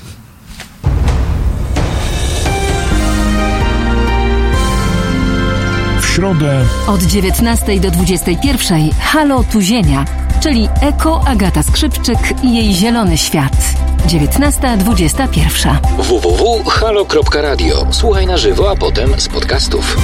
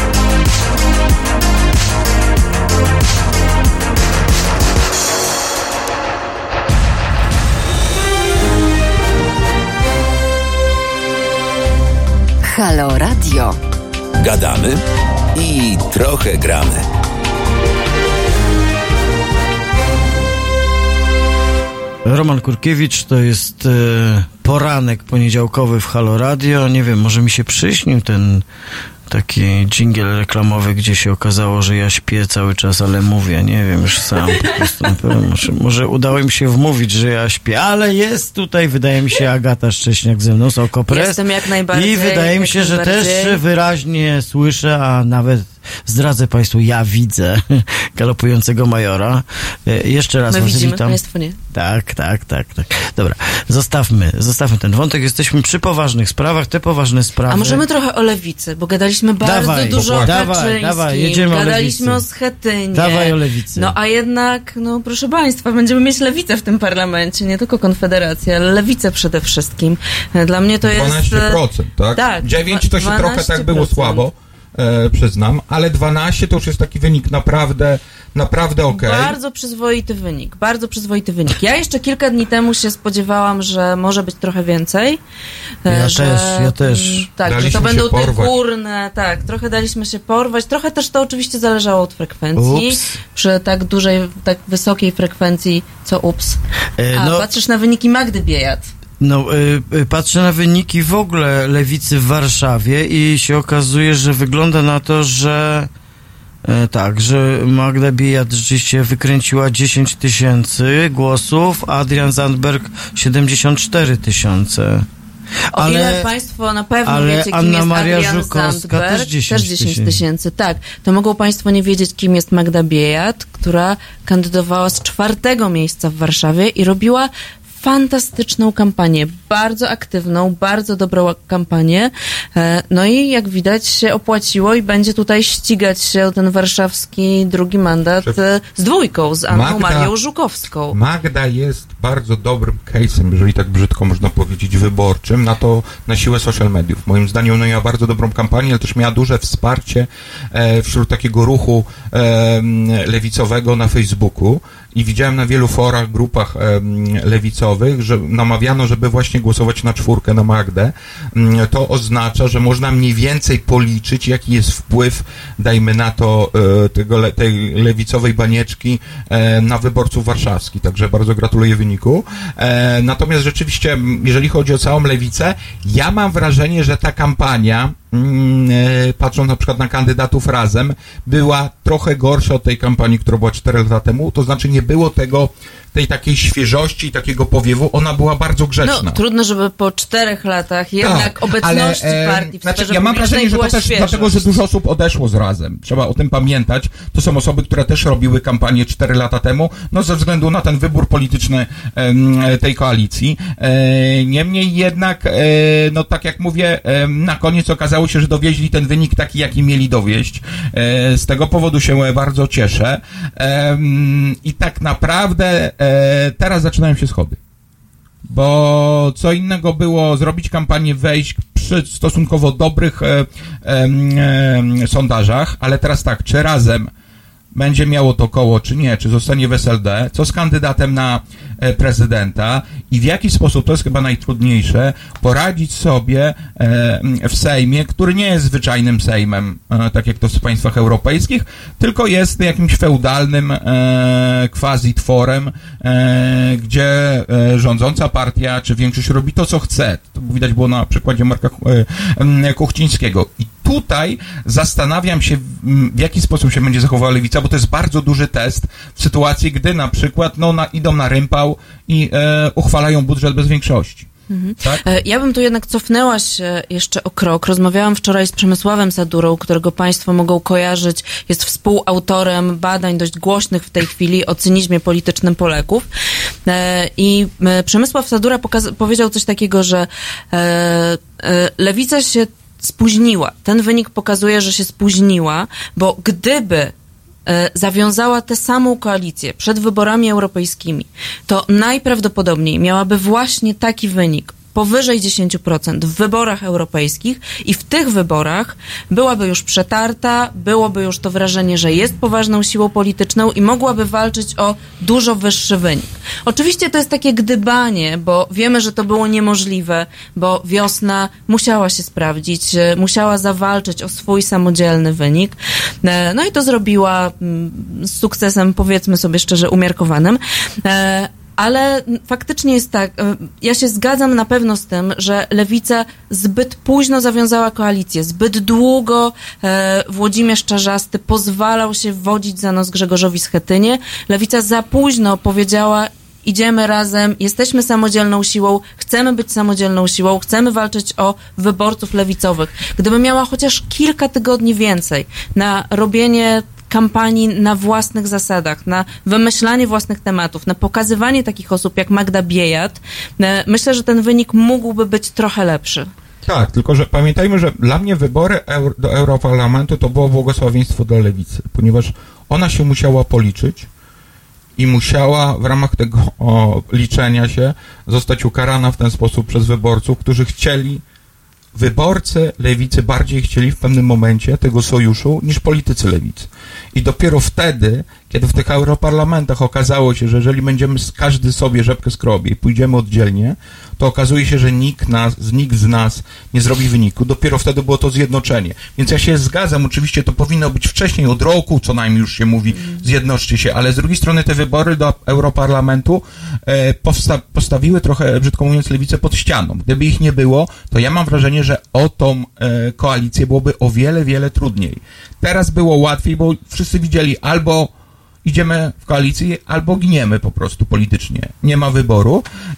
Ciekaw jestem, czy rzeczywiście dojdzie do połączenia wiosny i SLD. Podejrzewam, że raczej się tak stanie.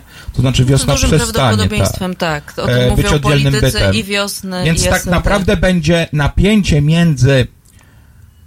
Bo jeżeli chodzi o prawa, czy o lewicę obyczajową między razem a całą resztą lewicy, nie będzie takiego napięcia, bo mniej więcej wszyscy mówią tym samym językiem. O tyle w sprawach ekonomicznych między częścią kandydatów wiosny, z których część po prostu ma poglądy, powiedzmy, umiarkowanie liberalne gospodarcze, a razem Znaczy, mówiąc wprost, są po prostu przeciwnikami podatków progresywnych. Podatków progresywnych. I to są- zwolennikami znaczy, prywatyzacji różnych powiedzmy, sfer życia. Wszystkie. E, Ale to też zależy od tego, bardzo współczują kto, przedsiębiorcom. kto, y, kto konkretnie się dostanie. Tak. Tego jeszcze nie wiemy, bo w wiośnie też są bardzo różne osoby y, i mm, no, ja jestem w ogóle bardzo tego ciekawa. Jacy konkretnie ludzie wejdą. No tak jak w Warszawie nie wiemy i nie będziemy wiedzieć pewnie do ostatniej chwili, kto, e, ile tych mandatów ostatecznie będzie, kto złapie e, mandaty graniczne. Tak będzie w kilku jeszcze miejscach, bo w większości, bo Lewica w większości okręgów będzie miała jeden mandat, ale zdarzą się takie, gdzie będą dwa mandaty. Tak, To tak, w tym, jest, w tym cyklu e, takim... Wrocław jest ciekawy. Tak, czy Agnieszka Dziemianowicz-Bąk będzie posłanką? A czy Adrian Zandberg będzie posłem?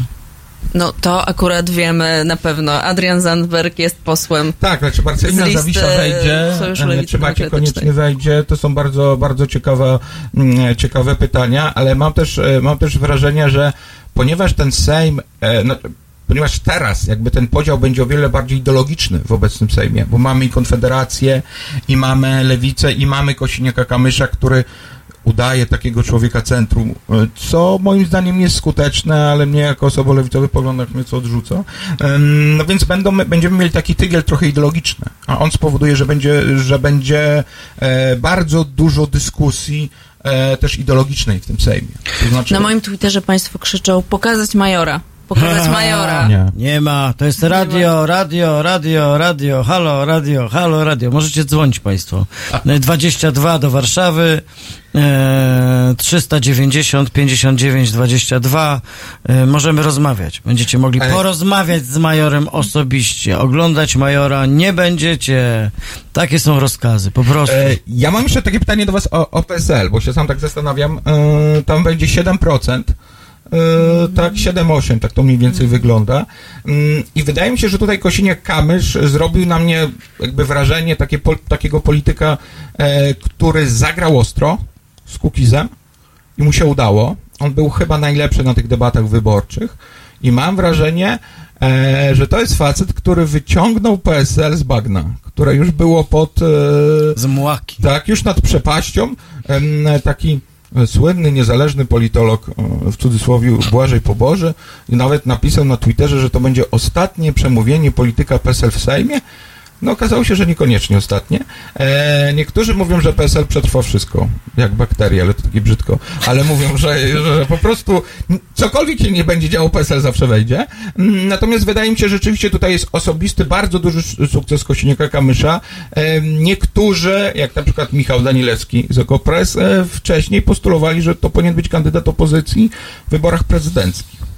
E, To też e, było widać w naszych różnych sondażach w Okopres, że e, rzeczywiście Kosiniak-Kamysz ma dość duże poparcie i dość duże, e, no, z różnych stron takie Czy to nie jest tak, wspierające że- poczucie. Czy to nie jest tak, że w takim polskim pejzażu postpolitycznym Kosiniak-Kamysz sprawia wrażenie polityka, który jest apolityczny? Wszyscy, w ogóle, w ogóle w Polsce wszyscy politycy są apolityczni, oprócz może lewicy.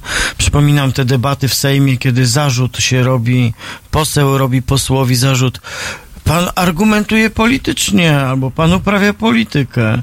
I w tym sensie, że wiesz, że, że mamy coś takiego, że ta mm, polityczność, która w Polsce jest rozumiana jako taka twarda partyjność, y, wyniosła kam, y, Kosiniaka Kamysza na taką pozycję, że on właściwie jest taki wszystkich, że on taki jest grzeczny, tak, to dobrze wygląda. Jest coś takiego, tak, kto zostaje wszyscy- prezydentem? Wszyscy tą Kto wieś zostaje mamy prezydentem? w Polsce. Taka trochę ciepła klucha. E, Przepraszam, macie O, takie wrażenie? ale mówisz to nie o- jest taki polityk bardzo o wyrazisty.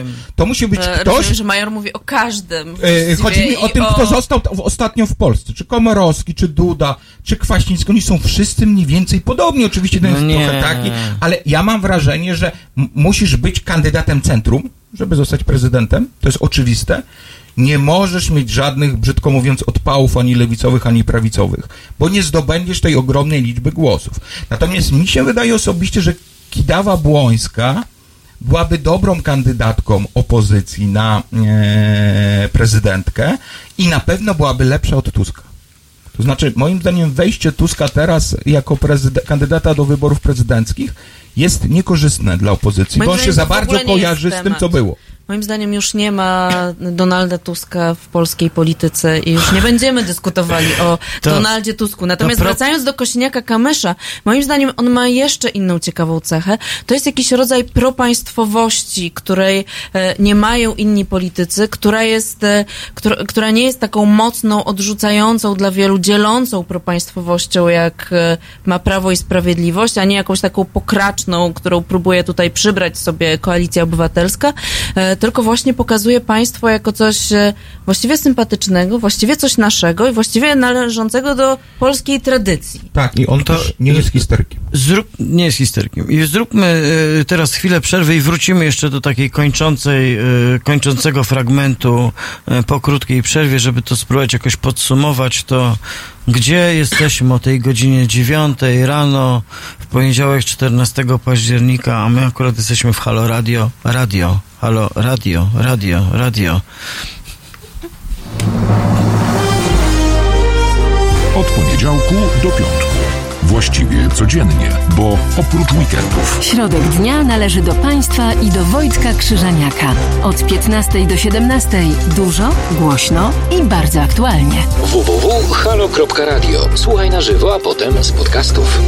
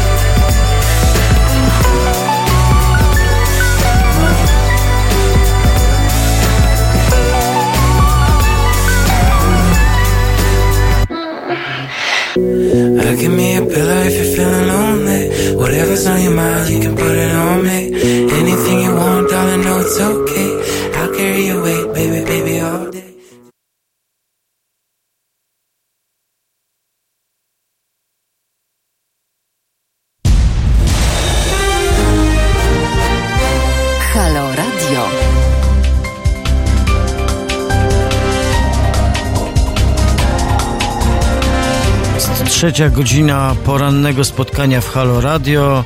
Mamy parę minut po dziewiątej. Są jeszcze ze mną na szczęście Agata Szcześniak z Okopres i Dzień galopujący major, po prostu galopujący major. I przypominam, to jest Halo Radio, radio, radio, radio.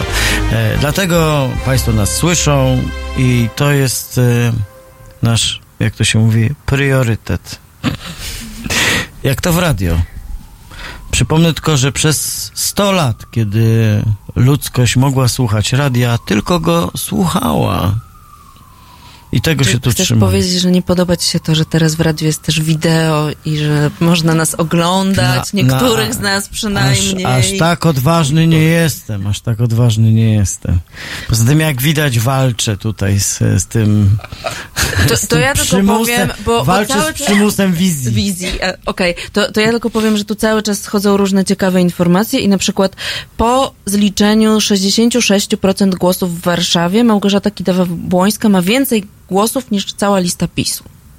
No i to przesądza sprawę kandydatury prawdopodobnie, w mojej ocenie, na prezydentkę. E, No i pan Schetyna bardzo szybko ją pewnie ogłosi. Nawet i tak, i tak to będzie rzeczywiście wyglądało. Ale czy, dobrze, Czyli to zadam swoją kandydaturę ogłosi e, Koalicja Obywatelska, swoją ogłosi PSL i będzie A to. Kosiniak-Kamysz A PiS i. Lewica, bo też już powiedziała, Tak. że ogłosi swoją kandydatkę A albo PiS kandydata. poczeka. A PiS poczeka, bo musi się, to się musi ułożyć, nie? Wszystko jeszcze w tym PiSie teraz. Znaczy, no, PiS może powiedzieć, że nie mają kandydata, bo Andrzej Duda jest niezależnym kandydatem wszystkich Polaków. No, prezydentem wszystkich Polaków, niezależnym od jakichkolwiek partii politycznych. Tak zresztą, nie wiem czy pamiętacie, yy, ślubował. I taki jest. I, yy, No tak, zwłaszcza w twoim orędziu Ale posłuchajcie, przed ale posłuchajcie teraz taką sytuację, wyobraźcie sobie. Jak będzie debata, tak, A dlaczego ma być debata? prezydencka, tak, i ja sobie tak pomyślałem, dla Dudy Kidawa-Błońska jest o tyle niewygodna, że on ma taką osobowość, że on tej pani nie będzie atakował. Co ma? Po prostu A. to jest em, ta harcyko, harcerzykowatość Dudy, która w nim tkwi, że, Że tak powiem, i która daje plusy. Tak, znaczy, bo i- on, i schowa on się został do tak kąta. wychowany.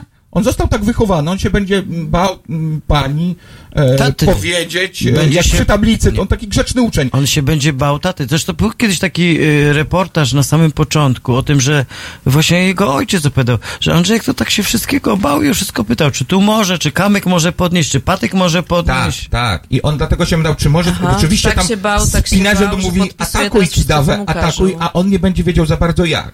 Więc dlatego na przykład Kosiniak, Kamysz, e, Biedroń, Zandberg, e, ktokolwiek, jakikolwiek mężczyzna będzie dla niego wiele lepszym i wygodniejszym kandydatem. Natomiast zauważcie, nawet ta wybitna propaganda i hejt w TVP nie potrafił tej Kidawy niczym ubrudzić. I Tyle, zobacz, i tak? wreszcie, Schetyna był zastępczym wrogiem oczywiście, ale zauważcie, możemy oni powiedzieć- też mają z nią problem. ja wreszcie takie możemy wrażenie. powiedzieć ciepłe słowo o Grzegorzu Schetynie, który być może chwilę za późno, ale jednak y, Małgorzacie Kidawie-Błońskiej y, pola ustąpił. No tak, Udało to, mi się, to udało mi akurat, się, brawo, Romek. to możemy, to, To możemy powiedzieć przez sen mogę o takie rzeczy wygadywać. dobrego Grzegorzu Schetynie. Ja uważam, że to był dobry pomysł i e, no tak, tak, za późno, za późno, za późno, za późno. Ja myślę, że ja nic nie powiem dobrego o Grzegorzu Schetynie, ponieważ teraz w liberalnych mediach naczytam się, jaka była wspaniała platforma, a jak to Lewica i PSL położyła całą kampanię, gdyby się wszyscy zjednoczyli. To wiecie, znacie tą historię. Słyszeli, Nie ale się moim zdaniem przy słuchać. tej okazji nie będziemy słyszeli wiele dobrego o Grzegorzu Schetynie, bo jednak to jemu nie udało się dzisiaj- zjednoczyć, dzisiaj nie udało się opanować tak zwanych dołów partyjnych, e, które były przeciwne zjednoczeniu, zwłaszcza były przeciwne SLD na pokładzie. Pamiętajmy też, że mm, zaletą, zaletą platformy, czego czegoś nie miało PiS, jest to, że oni mogą przetrwać, ponieważ mają samorządy w dużych miastach. I te doły partyjne, brzydko mówiąc, można karmić za pośrednictwem tych dużych miast. A czegoś takiego PiS nie miało i tam rzeczywiście mm, był problem, tylko że to była partia o wiele bardziej centralnie mm, sterowana, więc nie było takiego problemu. Natomiast wydaje mi się, że rzeczywiście, jeżeli chodzi o e, Grzegorze e, Schetyna, to ja jestem ciekaw tych ostatecznych wyników, e, ile Platforma w stosunku do 2015 zyskała, ile nie, bo jeżeli okaże się, że ten wynik był rzeczywiście podobny, powiedzmy na granicy 24, tam 5%, to nagle okaże się, że Grzegorz Schetyna przez 4 lata zrobił tyle samo, co premier Ewa Kopacz. I nagle się mogą tam zacząć takie No ale to ruchy. tylko w procentach, bo jeśli Tak, spojrzymy na tak, to jest bezwzględne, fakt, czyli tak. liczbę głosujących, to Jeżeli to jednak, tak. to jednak e, jest to dużo, dużo więcej osób. E, aczkolwiek oczywiście nie jest to sukces Grzegorza Schetyny, e, to jest sukces tych wszystkich ruchów i tych wszystkich, którzy działali przez te cztery lata i to oni tak naprawdę pomogli zmobilizować te osoby, właśnie. które wczoraj zagłosowały. I tu mam pytanie na przykład o Katarzynę Piekarską, Barbarę Nowacką. Ciekaw jestem, jak to wyszło, jak wyszło, e, czy się dostaną, e, jaki wynik wykręciły i co by się stało, gdyby jednak nie poszły do koalicji obywatelskiej, zostały w tym lewicowej, e, lewicowej e, koalicji, czy nie okazałoby się, że nagle rzeczywiście e, lewica nie wykręciłaby tro- ciut lepszego wyniku? To jest, to jest ciekawe. No ja akurat jestem nich, tak? przekonana, że gdyby Lewica miała liderki kobiety, to wykręciłaby lepszy wynik. E, Tak, ja myślę, że jednak trzech facetów, e, trzech tenorów działało bardzo na niekorzyść Lewicy. Może Tak. nie tak bardzo, bardzo, ale jednak e, to psuło wizerunek Lewicy jako nowej siły, jako siły nowoczesnej, jako siły odpowiadającej na jakieś oczekiwania wyborców.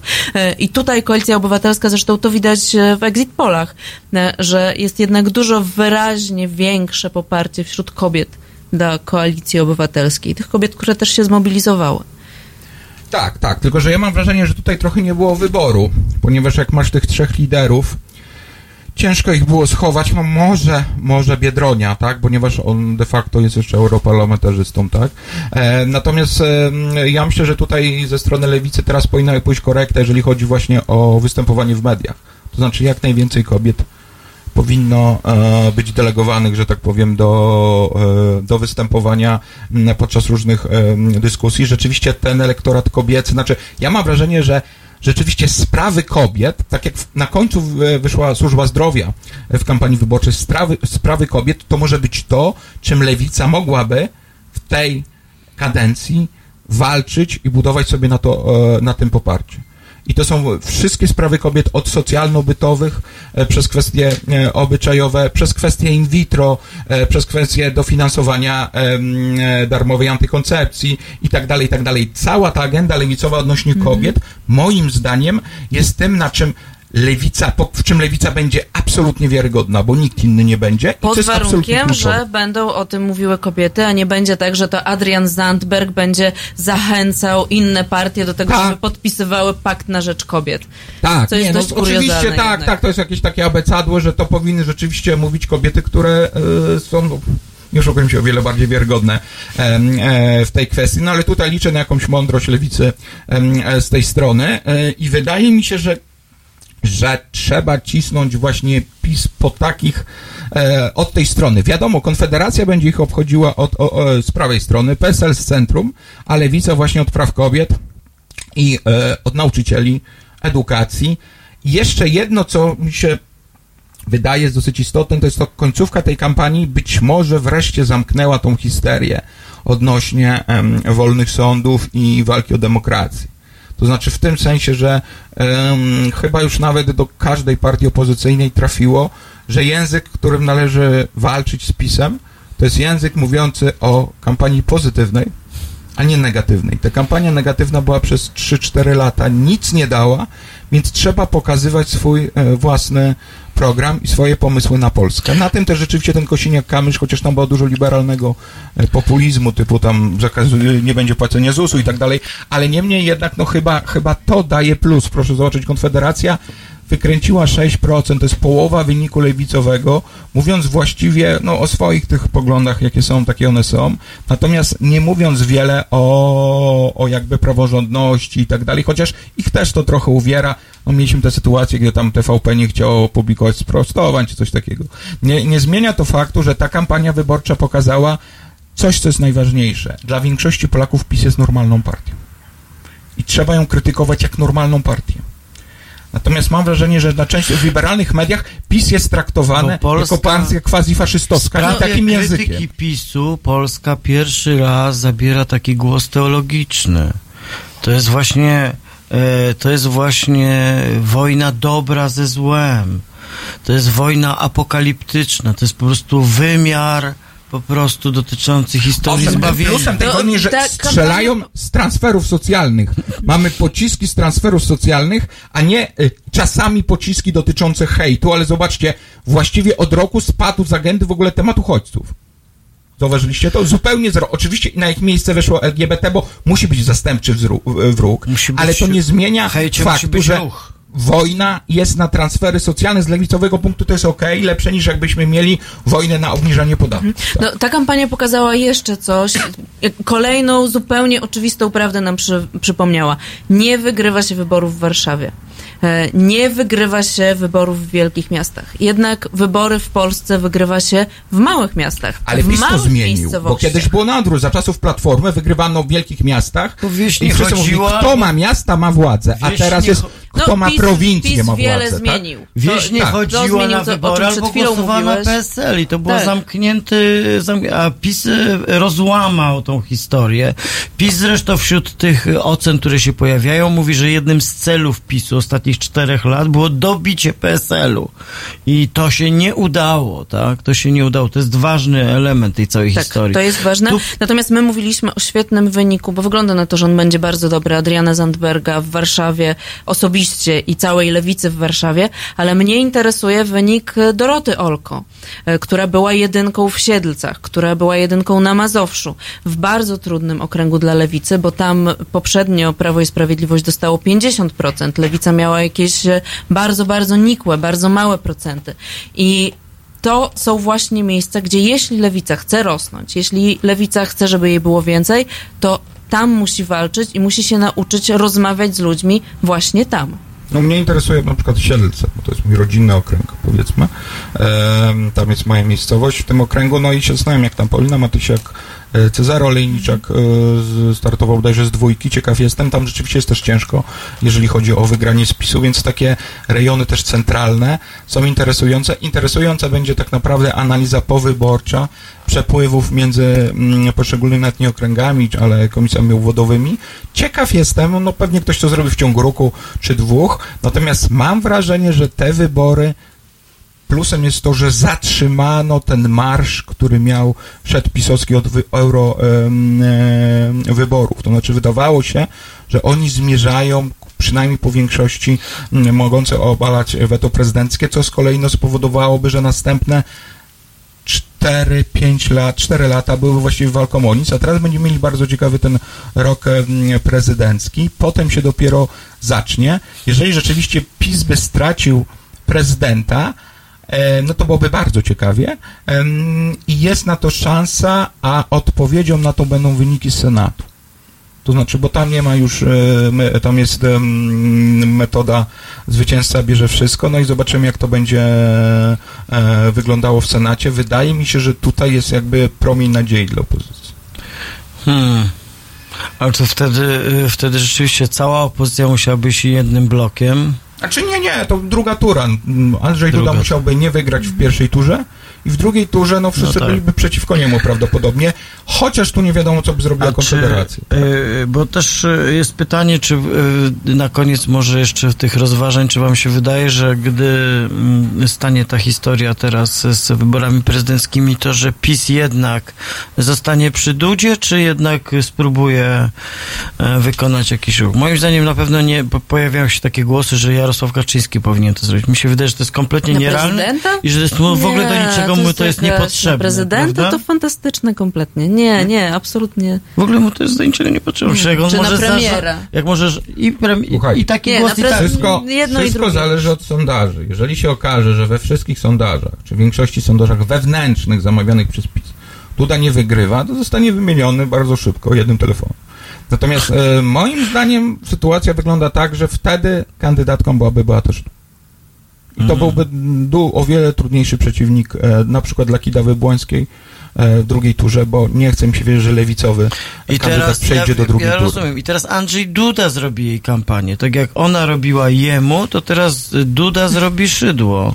No, byłoby to trochę śmieszne, ponieważ Beata jednocześnie no, dostała ten awans w postaci pensji europarlamentarzystki, teraz musiałaby wrócić znowu do tej biednej Ale Polski. Dla ojczyzny, ale z tego co pamiętam, uczelnia męża jest jakoś stabilnie finansowo. Ja myślę, że każdy, No, Unia Europejska PiSie, czuje, czuje tą na najróżniejsze sposoby finansuje Poprawiło się w portfelach Polaków. tak czy nie?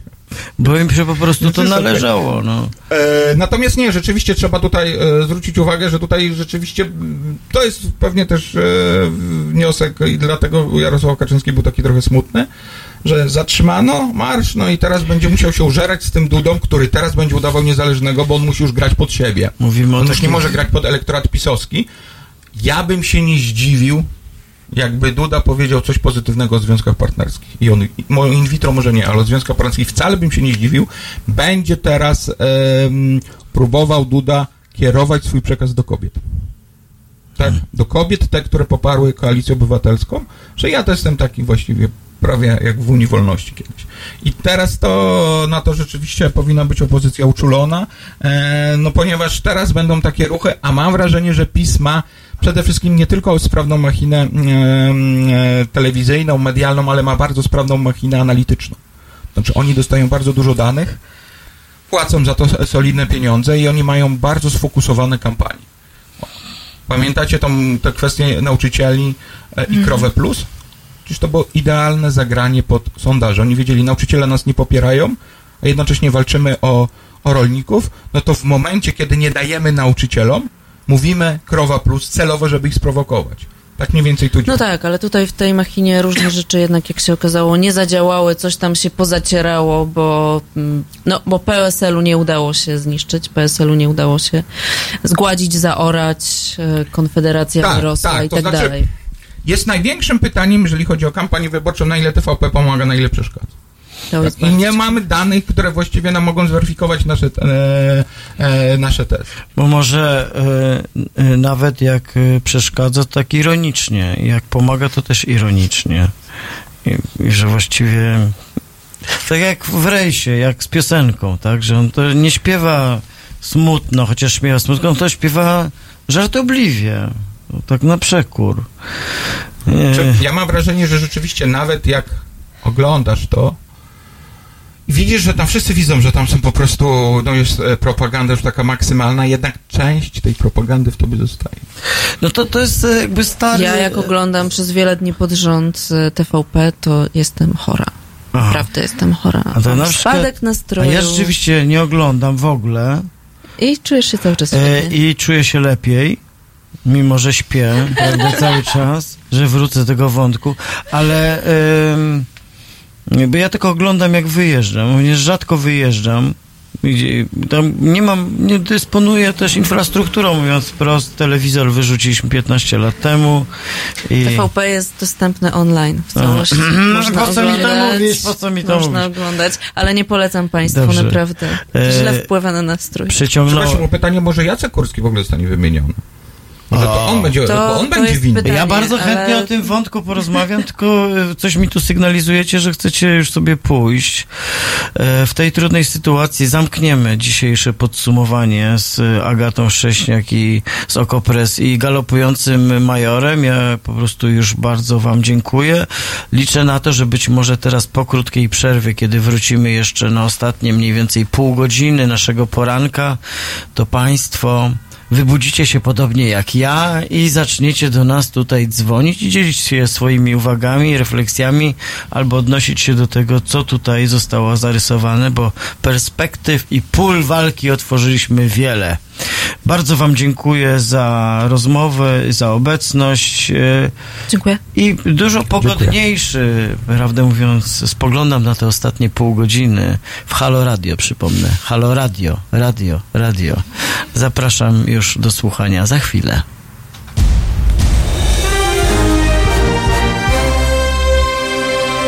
jutro. Między 17 a 19 Wiktor Bater, jego goście i państwo będziecie debatować o polityce międzynarodowej bez mainstreamowego zadęcia. 17-19. www.halo.radio. Słuchaj na żywo, a potem z podcastów.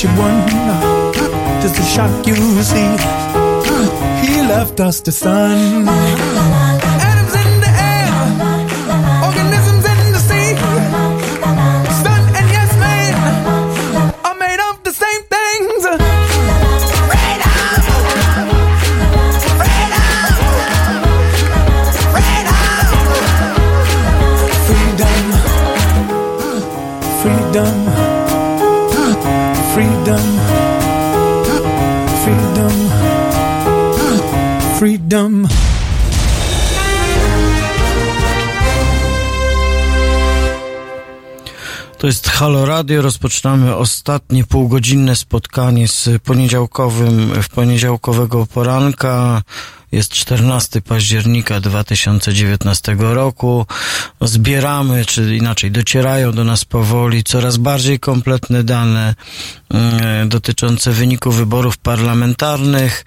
E, Zwycięstwo PiSu mm, nie ulega wątpliwości, natomiast co z tego wyniknie, jaka szachownica, jaka rozgrywka, to już e, jest bardzo szeroko otwarta kwestia do pytań, do rozmowy, do wariantów. E, Bardzo to jest zajmujące, szczególnie, że tu w e, rozmowie, kiedy jeszcze była Agata Szcześniak i galopujący Major, no pojawiły się te scenariusze, które uciekają do przodu, czyli kwestia wyborów prezydenckich i jakieś zmiany tego paradygmatu. Przypomnę, że dzisiaj mamy, a jeszcze jutro będziemy mieli posiedzenie Sejmu, który się nie wygasił sam. Ciekawe, co nam wywinie stary Sejm, chociaż już nowy został de facto wybrany, bo pewnie będziemy mogli już, być może już jutro poznamy wyniki, może w środę najpóźniej. To jest dziwna historia z tym Sejmem. E, on może jeszcze naprawdę coś tutaj nam dziwnego zrobić. E, Ja tylko przypominam, że możecie Państwo dzwonić e, do studia i podzielić się swoimi refleksjami, oceną czy komentarzem. Przypomnę telefon 22, kierunkowy do Warszawy 300 90 59 22.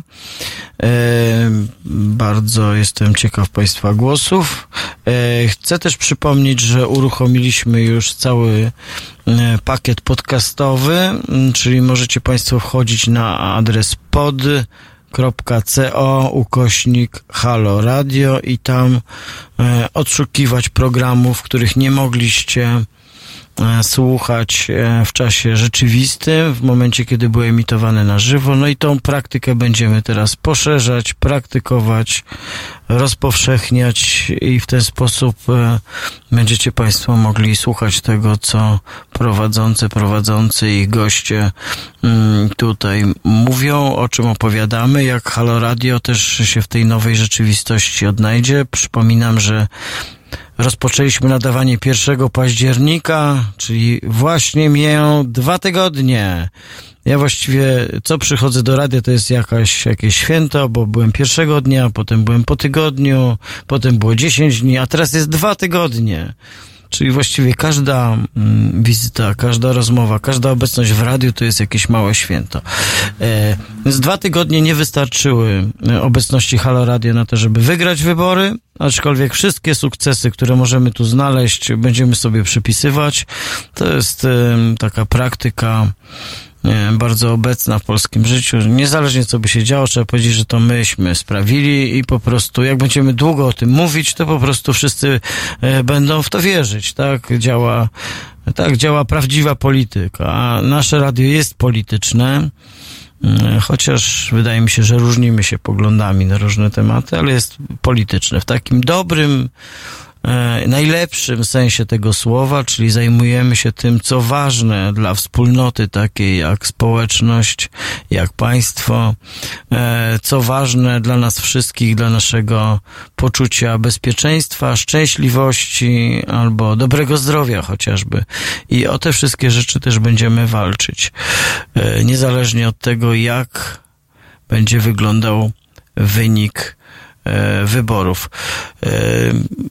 Nie ma jakichś nowych informacji, czyli tam te kumula, kumulują się, kumulują się kolejne dane. Tutaj niektóre media z satysfakcją donoszą, że tylko 266 głosów otrzymał Jarosław Kaczyński na Żoliborzu. Nie jest to nie jest to znacząca liczba, można powiedzieć, jeśli chodzi o tę wielką, piękną i zasłużoną dzielnicę. Mówiąc prost, na sąsiadów Jarosław Kaczyński nie bardzo może liczyć. Im dalej od Żoliborza, tym, e, tym poparcie mocniejsze. Ale może to są po prostu tylko miałkie złośliwości. Miałkie złośliwości, może nie tak to powinno wyglądać. Cóż, PiS wygrał. PiS wygrał i, i tego, i tego, się, tego się nie zmieni. A na przykład w obwodzie 84 na Mokotowie Monika Jaruzelska wygrywa z Lechem Jaworskim. E, Ale z obojgiem wygrywa Barbara Borys-Damięcka. Hmm, ale to jest ciągle Mokotów tylko. E, No dobrze, zobaczymy. Dużo jeszcze będzie pasjonujących informacji w nadchodzących dniach, bo z jednej strony dostaniemy twarde dane, poznamy nazwiska, zaczniemy tutaj się zastanawiać, kto, jak, kto przegrał. Wiecie Państwo, to co, mm, co wybory odbywa się taki rytualny taniec medialny, największy przegrany, największa przegrana, największa niespodzianka. Poznamy najmłodsza posłanka, najmłodszy poseł, największa noga, najdłuższe włosy, prawda? Bo to są te takie rzeczy, które po prostu musimy wiedzieć. Co prawda potem przez cztery lata o tych posłach już nie słyszymy nic, ale ja mam takie poczucie, że to będzie Sejm, chyba że on będzie działał tak jak ten poprzedni, czyli skutecznie przez marszałka uciszony, z wyłączonymi mikrofonami, za karami za odzywanie się w debacie parlamentarnej. Ale gdyby tak nie było, gdyby PiS zmienił trochę funkcjonowanie Sejmu kolejnej kadencji, to to będzie Sejm, w którym będzie bardzo wielu i wiele wyrazistych osobowości.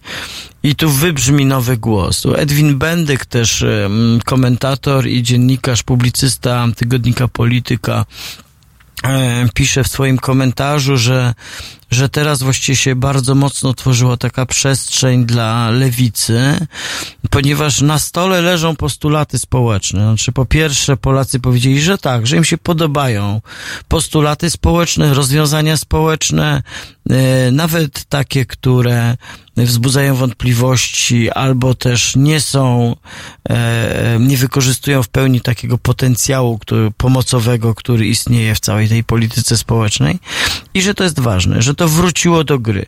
E, Przez e, właściwie dwie dekady albo nawet dłużej w Polsce nie mówiło się o tym, to mm, postulaty społeczne, postulaty które dotyczyły jakości warunków życia, warunków płacy na przykład, były kwitowane jednym słowem roszczeniowość.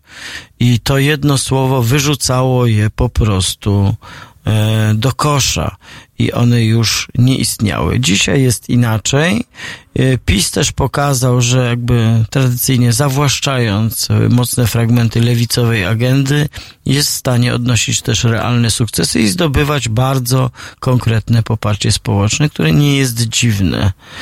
E, nie jest dziwne. W jakimś sensie nie jest dziwne. A ponieważ opowieści o państwie, o tym, dlaczego ważne są instytucje, dlaczego ważne e, jest na przykład system trójpodziału władz, cała ta opowieść zniknęła z polskiej opowieści. Ani się o niej nie uczyliśmy, ani nie słyszeliśmy, że jest ważna, ani że jest ciekawa i pasjonująca, ani przed czym nas chroni i co nam oferuje. To nie dziwota, Prawdę mówiąc, że wówczas, kiedy przychodzi takiego rozstrzygnięcia, to ludzie mówią, a ja nie wiem, co to jest, to jest coś, czego nie rozumiem, czego wartości nie znam. I wtedy głosują tak, jak widzą e, własny interes. I nie jest tak naprawdę to bardzo zaskakujące. Wrócimy e, za chwilę po krótkiej przerwie i w ostatniej części, e, w ostatniej części naszego porankowego spotkania spróbuję na chwilę, na chwilę uciec z Polski może i porozmawiać, porozmawiać jednak o, o tym, co też ważnego dzieje się na świecie, a dzieje się i jest to straszne, ale też ważne, ale też daje jakiś rodzaj dystansu do tego, co będziemy w Polsce w najbliższych dniach, tygodniach, miesiącach, latach przeżywać.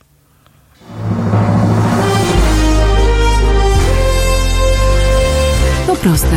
Żeby robić medium prawdziwie obywatelskie, potrzebujemy Państwa stałego wsparcia finansowego. Szczegóły na naszej stronie www.halo.radio, w mobilnej aplikacji na Androida i iOS-a oraz na koncie Fundacji Obywatelskiej w serwisie www.patronite.pl. Naszym darczyniom i darczyńcom serdecznie dziękujemy. www.halo.radio. Słuchaj na żywo, a potem z podcastów.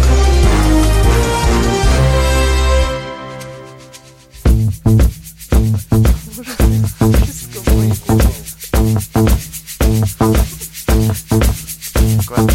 I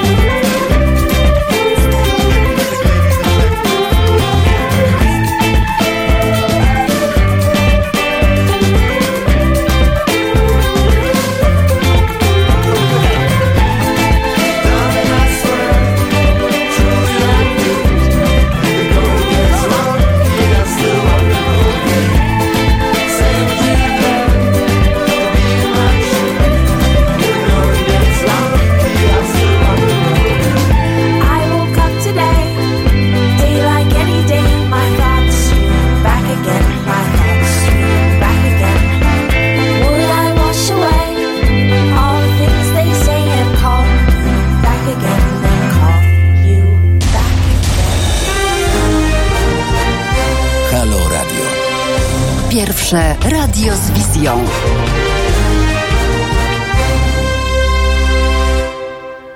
Roman Kurkiewicz, to jest Halo Radio, końcówka trzygodzinnego poranka w poniedziałek 14 października. Już mam takie poczucie, że się przebudziłem jednak z tego snu, chociaż chciałem e, się przywitać z Państwem mówiąc dobry wieczór, chociaż słońce za oknem, nie wiem, rzeczywiście źle je siedzi. Na szczęście zadzwonił do nas słuchacz. Dzień dobry. Dzień dobry, Mariusz z tej strony. Dzień dobry Panie Mariuszu. E, chciałem jeszcze nawiązać do oczywiście do wyników wyborów Jasne. e, i przysłuchuję się, czytam różne opinie na temat tego. Wszyscy są ogólnie zadziwieni, że tak duży procent odsetek Polaków zagłosował w taki sposób, a nie inny. No, Niektórzy się nawet e, dziwią, że że wśród znajomych spodziewali się, e, że jak gdyby będzie to większy wynik dla, dla e, tej strony liberalnej, demokratycznej, a się okazało, że jednak jest inaczej. E, W każdym razie i chciałbym jeszcze nawiązać do takiej sytuacji, bo w poprzednim tygodniu była audycja, gdzie nie pamiętam, przepraszam, była prowadząca pani z gościnią i jeszcze no, dwie, trzy osoby rozmawiały między sobą i doszły do takiego wniosku, że kobiety w Polsce gdyby czują wsparcie mężczyzn i coraz e, lepiej, że mogą wykorzystywać swoje możliwości i korzystać jak gdyby z tej takiej wolności, demokracji, że to jak gdyby zmierza w dobrym kierunku, że mężczyźni jak gdyby są coraz bardziej wspierający dla kobiet. Ja chciałem podrzucić taki temat, że być może wiele osób, które komentuje i ocenia w grupę osób wokół siebie, nie zdaje sobie sprawy, że to jest może jakaś, jak coś teraz często jest powtarzane, bańka informacyjna i nie rozumieją, że sporo osób głosujących, wyborców mieszka poza dużymi miastami, e, poza tymi aglomera- aglomeracjami i sytuacja poza dużymi miastami wy- wygląda trochę inaczej. E, Ja jestem z mniejszej miejscowości i to, co czytam i oglądam w, mediach e, ogólnodostępnych, e, ogólnokrajowych, mija się z tym, co jest w tych mniejszych miejscowościach, nie mówiąc o wsiach, o, o wsiach bo tutaj naprawdę y, miesz- mieszka mnóstwo wyborców, którzy głosują na PiS i na partie prawicowe, ponieważ co innego jest w życiu dla nich ważne. Jeżeli, jeszcze tak szybko kończę, bo nie chcę przedłużać, e, dla typowego mieszkańca większych, przepraszam, jeszcze jest takie problemy, że tutaj słyszę jak gdyby swój pogłos i nie mogę zebrać trochę myśli. Mhm. E, Może jakby pan wyciszył źródło tego dźwięku. Właśnie mam wyłączone. I aha. A. Przygotowałem się i mam to wyłączone. Ja pana słyszę doskonale i słuchacze też pana i słuchaczki Okej. słyszą doskonale, także bardzo ciekawy pan wątek poruszył, także jakby pan jeszcze spróbował go tam dokończyć i skąd i, i po prostu pociągnąć, to będę wdzięczny. Spróbuję Jasne. też. E, Taki typowy przykład. E, Rozmawiam z znajomymi z większych miast, którzy korzystają z szeroko rozumianej kultury, kina, teatru, e, filharmonii i tak dalej. Ja jestem z miasta 50-tysięcznego. Jeżeli ktoś u nas wyjeżdża na przykład do teatru, to oczywiście u nas nie ma teatru. E, Jeżeli ktoś wyjeżdża do, do teatru na sztukę, to od razu wszyscy znajomi się pytają, na, no oczywiście na jaką sztukę jedzie. I on mówi, że nie, to nie jest dla niego ważne. On po prostu idzie do teatru do innego większego miasta i to jest wyjazd organizowany 2-3 tygodnie wcześniej, autokar specjalnie podstawiony, grupa wyjeżdża i wraca i po prostu to jest wyjazd do, teatru to jest coś wyjątkowego. Coś, na, na coś zbiera się pieniądze pewnie z kilka tygodni czy tam miesięcy wcześniej. Wraca się do miasta i potem może się rozmawiać, że było się w teatrze i to jest, to jest takie wow, prawda?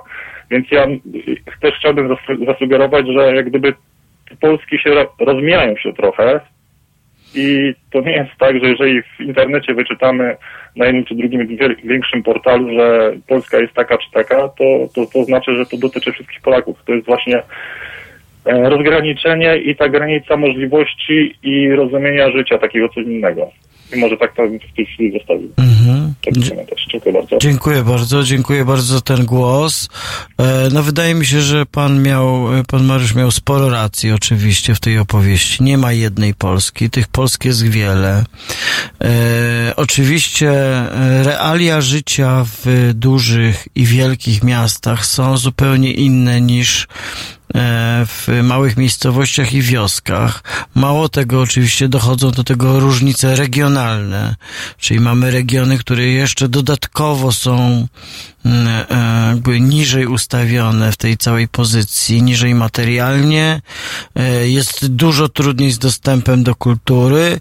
Ja co prawda też bym nie fetyszyzował tego, że mieszkańcy dużych miast, e, nawet grupy inteligenckie, to masowo chodzą do filharmonii. Mm, oczywiście są takie osoby i mogą chodzić do filharmonii, kiedy mieszkają w, czy w Warszawie, czy w kilku, w kilku dużych miastach polskich, ale, ale to nie jest tak, że to jest jakiś podstawowy obrzęd. Są też e, najróżniejsze formy mm, mm, takiego badania, takiego uczestnictwa w kulturze, one, one, one są związane z tym, jak e, czytamy książki, jak kupujemy książki, jak wypożyczamy książki w bibliotece, jak oglądamy filmy, chociaż można powiedzieć, że e, też rozwój technologii cyfrowej tą całą historię odwrócił do góry nogami, bo bardzo często możemy korzystać z dóbr kultury teraz w taki e, sposób, że korzystamy po prostu przez sieć, przez internet. E, ale oczywiście te różnice są. To też jest trochę tak, że kiedy ludzie muszą walczyć o swój byt, o przeżycie, o jakieś godne warunki życia dla swojej rodziny, to ani energii, ani czasu nie zostaje na to, żeby korzystać z dóbr kultury.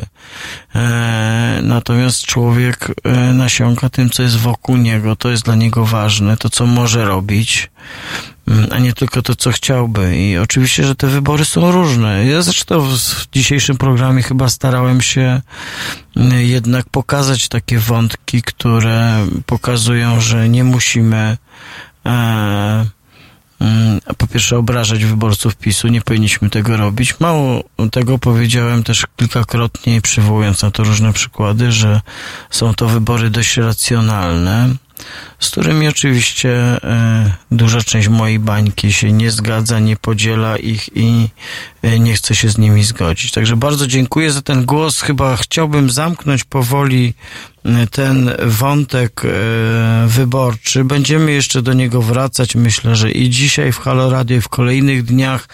Ja przez chwilę na koniec chciałem e, e, opowiedzieć właściwie, bo, bo nie udało mi się tutaj zaprosić gościa na tę porę i tego dnia. Chciałem chwilę powiedzieć o tym konflikcie, który się rozgrywa teraz w północnej Syrii, czyli mówimy tutaj o ofensywie wojsk tureckich, e, która związana jest z tym, że Amerykanie się wycofali właściwie bezwarunkowo, nagle na podstawie dziwnych decyzji Donalda Trumpa i to jest ofensywa na oddziały wojska i ludność cywilną kurdyjską, która tam zamieszkuje. Mieliśmy też e, dramatyczny przypadek zamordowania Hevrin e, Kalaf to jest e, e, polityczna przywódczyni bardzo ważnej takiej partii kurdyjskiej. Właściwie trochę trudno mi mówić o szczegółach tego mordu, ale po prostu jej samochód został e, konwojowany i ochraniany został namierzony przez taką grupę mm, dżihadżystów wspieranych przez wojska tureckie, wyposażonych w broń zresztą przez wojska tureckie. E, no, ona jest e, przywódczynią partii, która próbowała próbuje wciąż stworzyć rodzaj e, enklawy, która zastępuje Kurdom i Kurdyjkom państwo. W tym w Rodżawie e, e, panują warunki polityczne równościowe. Kobiety i mężczyźni mm, rządzą wspólnie, mają równe prawa. Ta polityczka została zatrzymana, ostrzelany został jej samochód, ale ona sama została ukamienowana przez tych napastników którzy są po prostu dżihadystami, którzy walczą dzisiaj ramię w ramię z żołnierzami armią turecką, która przypomnę jest naszą armią sojuszniczą w NATO. E, polska klasa polityczna właściwie się w tej sprawie nie wypowiada, nie zabiera głosu. W końcu to e, Stany Zjednoczone są Polski ulubionym partnerem i sprzymierzeńcem, chociaż oglądaliśmy właśnie taki w najczystszej formie spektakl zdrady politycznej w wykonaniu Donalda Trumpa. ale nie chcę już o Donaldzie Trumpie mówić. Na koniec chciałbym po prostu wspomnieć zamordowaną Hevrin Kalaf, w sposób okrutny. E, Miałem nadzieję, że, że ten świat, do którego tak lubimy się przypisywać czy aspirować, czyli świat zachodniej kultury i politycznej, i, i, i w takiej warstwie cywilizacyjnej, e, jednak nie zapomni tego, co się dzieje z Kurdami dzisiaj, co się dzieje z ludnością cywilną kurdyjską.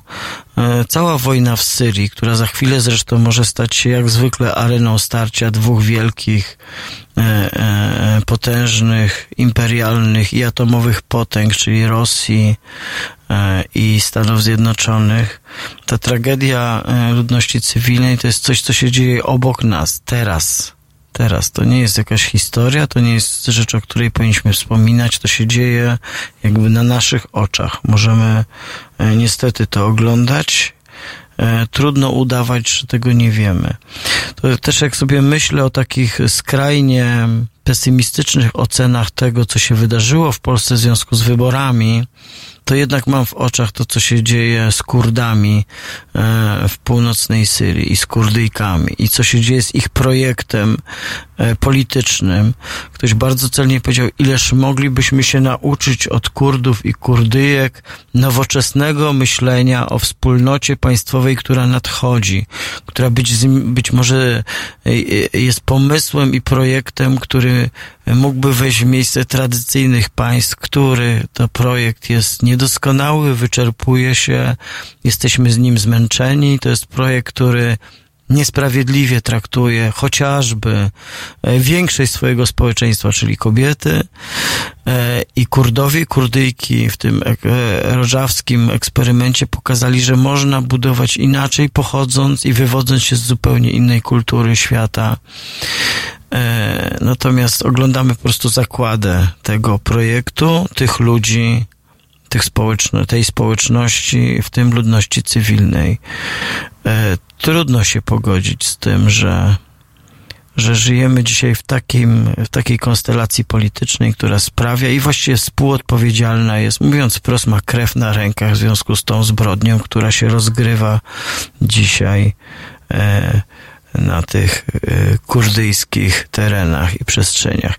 I właściwie e, tym smutnym akcentem e, i poważnym chciałem zakończyć dzisiejsze, dzisiejsze spotkanie. Mm, Do wyborów w Polsce do konkretnych rozstrzygnięć, e, wyników, konsekwencji politycznych będziemy wracać nie raz jeszcze, być może w czwartkowej rozmowie, na którą zapraszam o 21 e, w Halo Radio. Ja również będę wracał, pewnie trudno mi sobie wyobrazić, że nie. Zapraszam, przypomnę, do słuchania naszych podcastów pod adresem pod.co ukośnik Halo Radio. Tam będziecie Państwo mogli odsłuchiwać swoich ulubionych programów. Cieszę się, że jesteście e, z nami, że słuchacie, oglądacie, e, chociaż to jest jednak Halo Radio, radio, więc przede wszystkim słuchacie, jak to w radio. Wszystkie dodatkowe rzeczy to są ozdobniki, zawijasy i tak dalej. E, bardzo e, Państwu dziękuję za ten poranek. E, żegnam się już. Dziękuję Tamarze, która była moją realizatorką i tutaj bardzo życzliwie mnie wspierała i dobrze się nam pracowało. No i cóż, trzeba ruszać w dzień. Senny czy niesenny, śpiący czy nie śpiący, obudzony czy nie. Nie wiem, nie wiem, nie wiem skąd to radio ma po prostu autoreklamy. Muszę się dowiedzieć. Dzisiaj mamy spotkanie redakcyjne, po prostu zapytam, bo może to był jakiś atak internetowy. Roman Kurkiewicz, bardzo dziękuję za poranek w Halo Radio. Zapraszam na kolejne poranki, na popołudniowe programy i spotkania, a ja się z Państwem spotkam w najbliższy czwartek o godzinie 21. Do usłyszenia.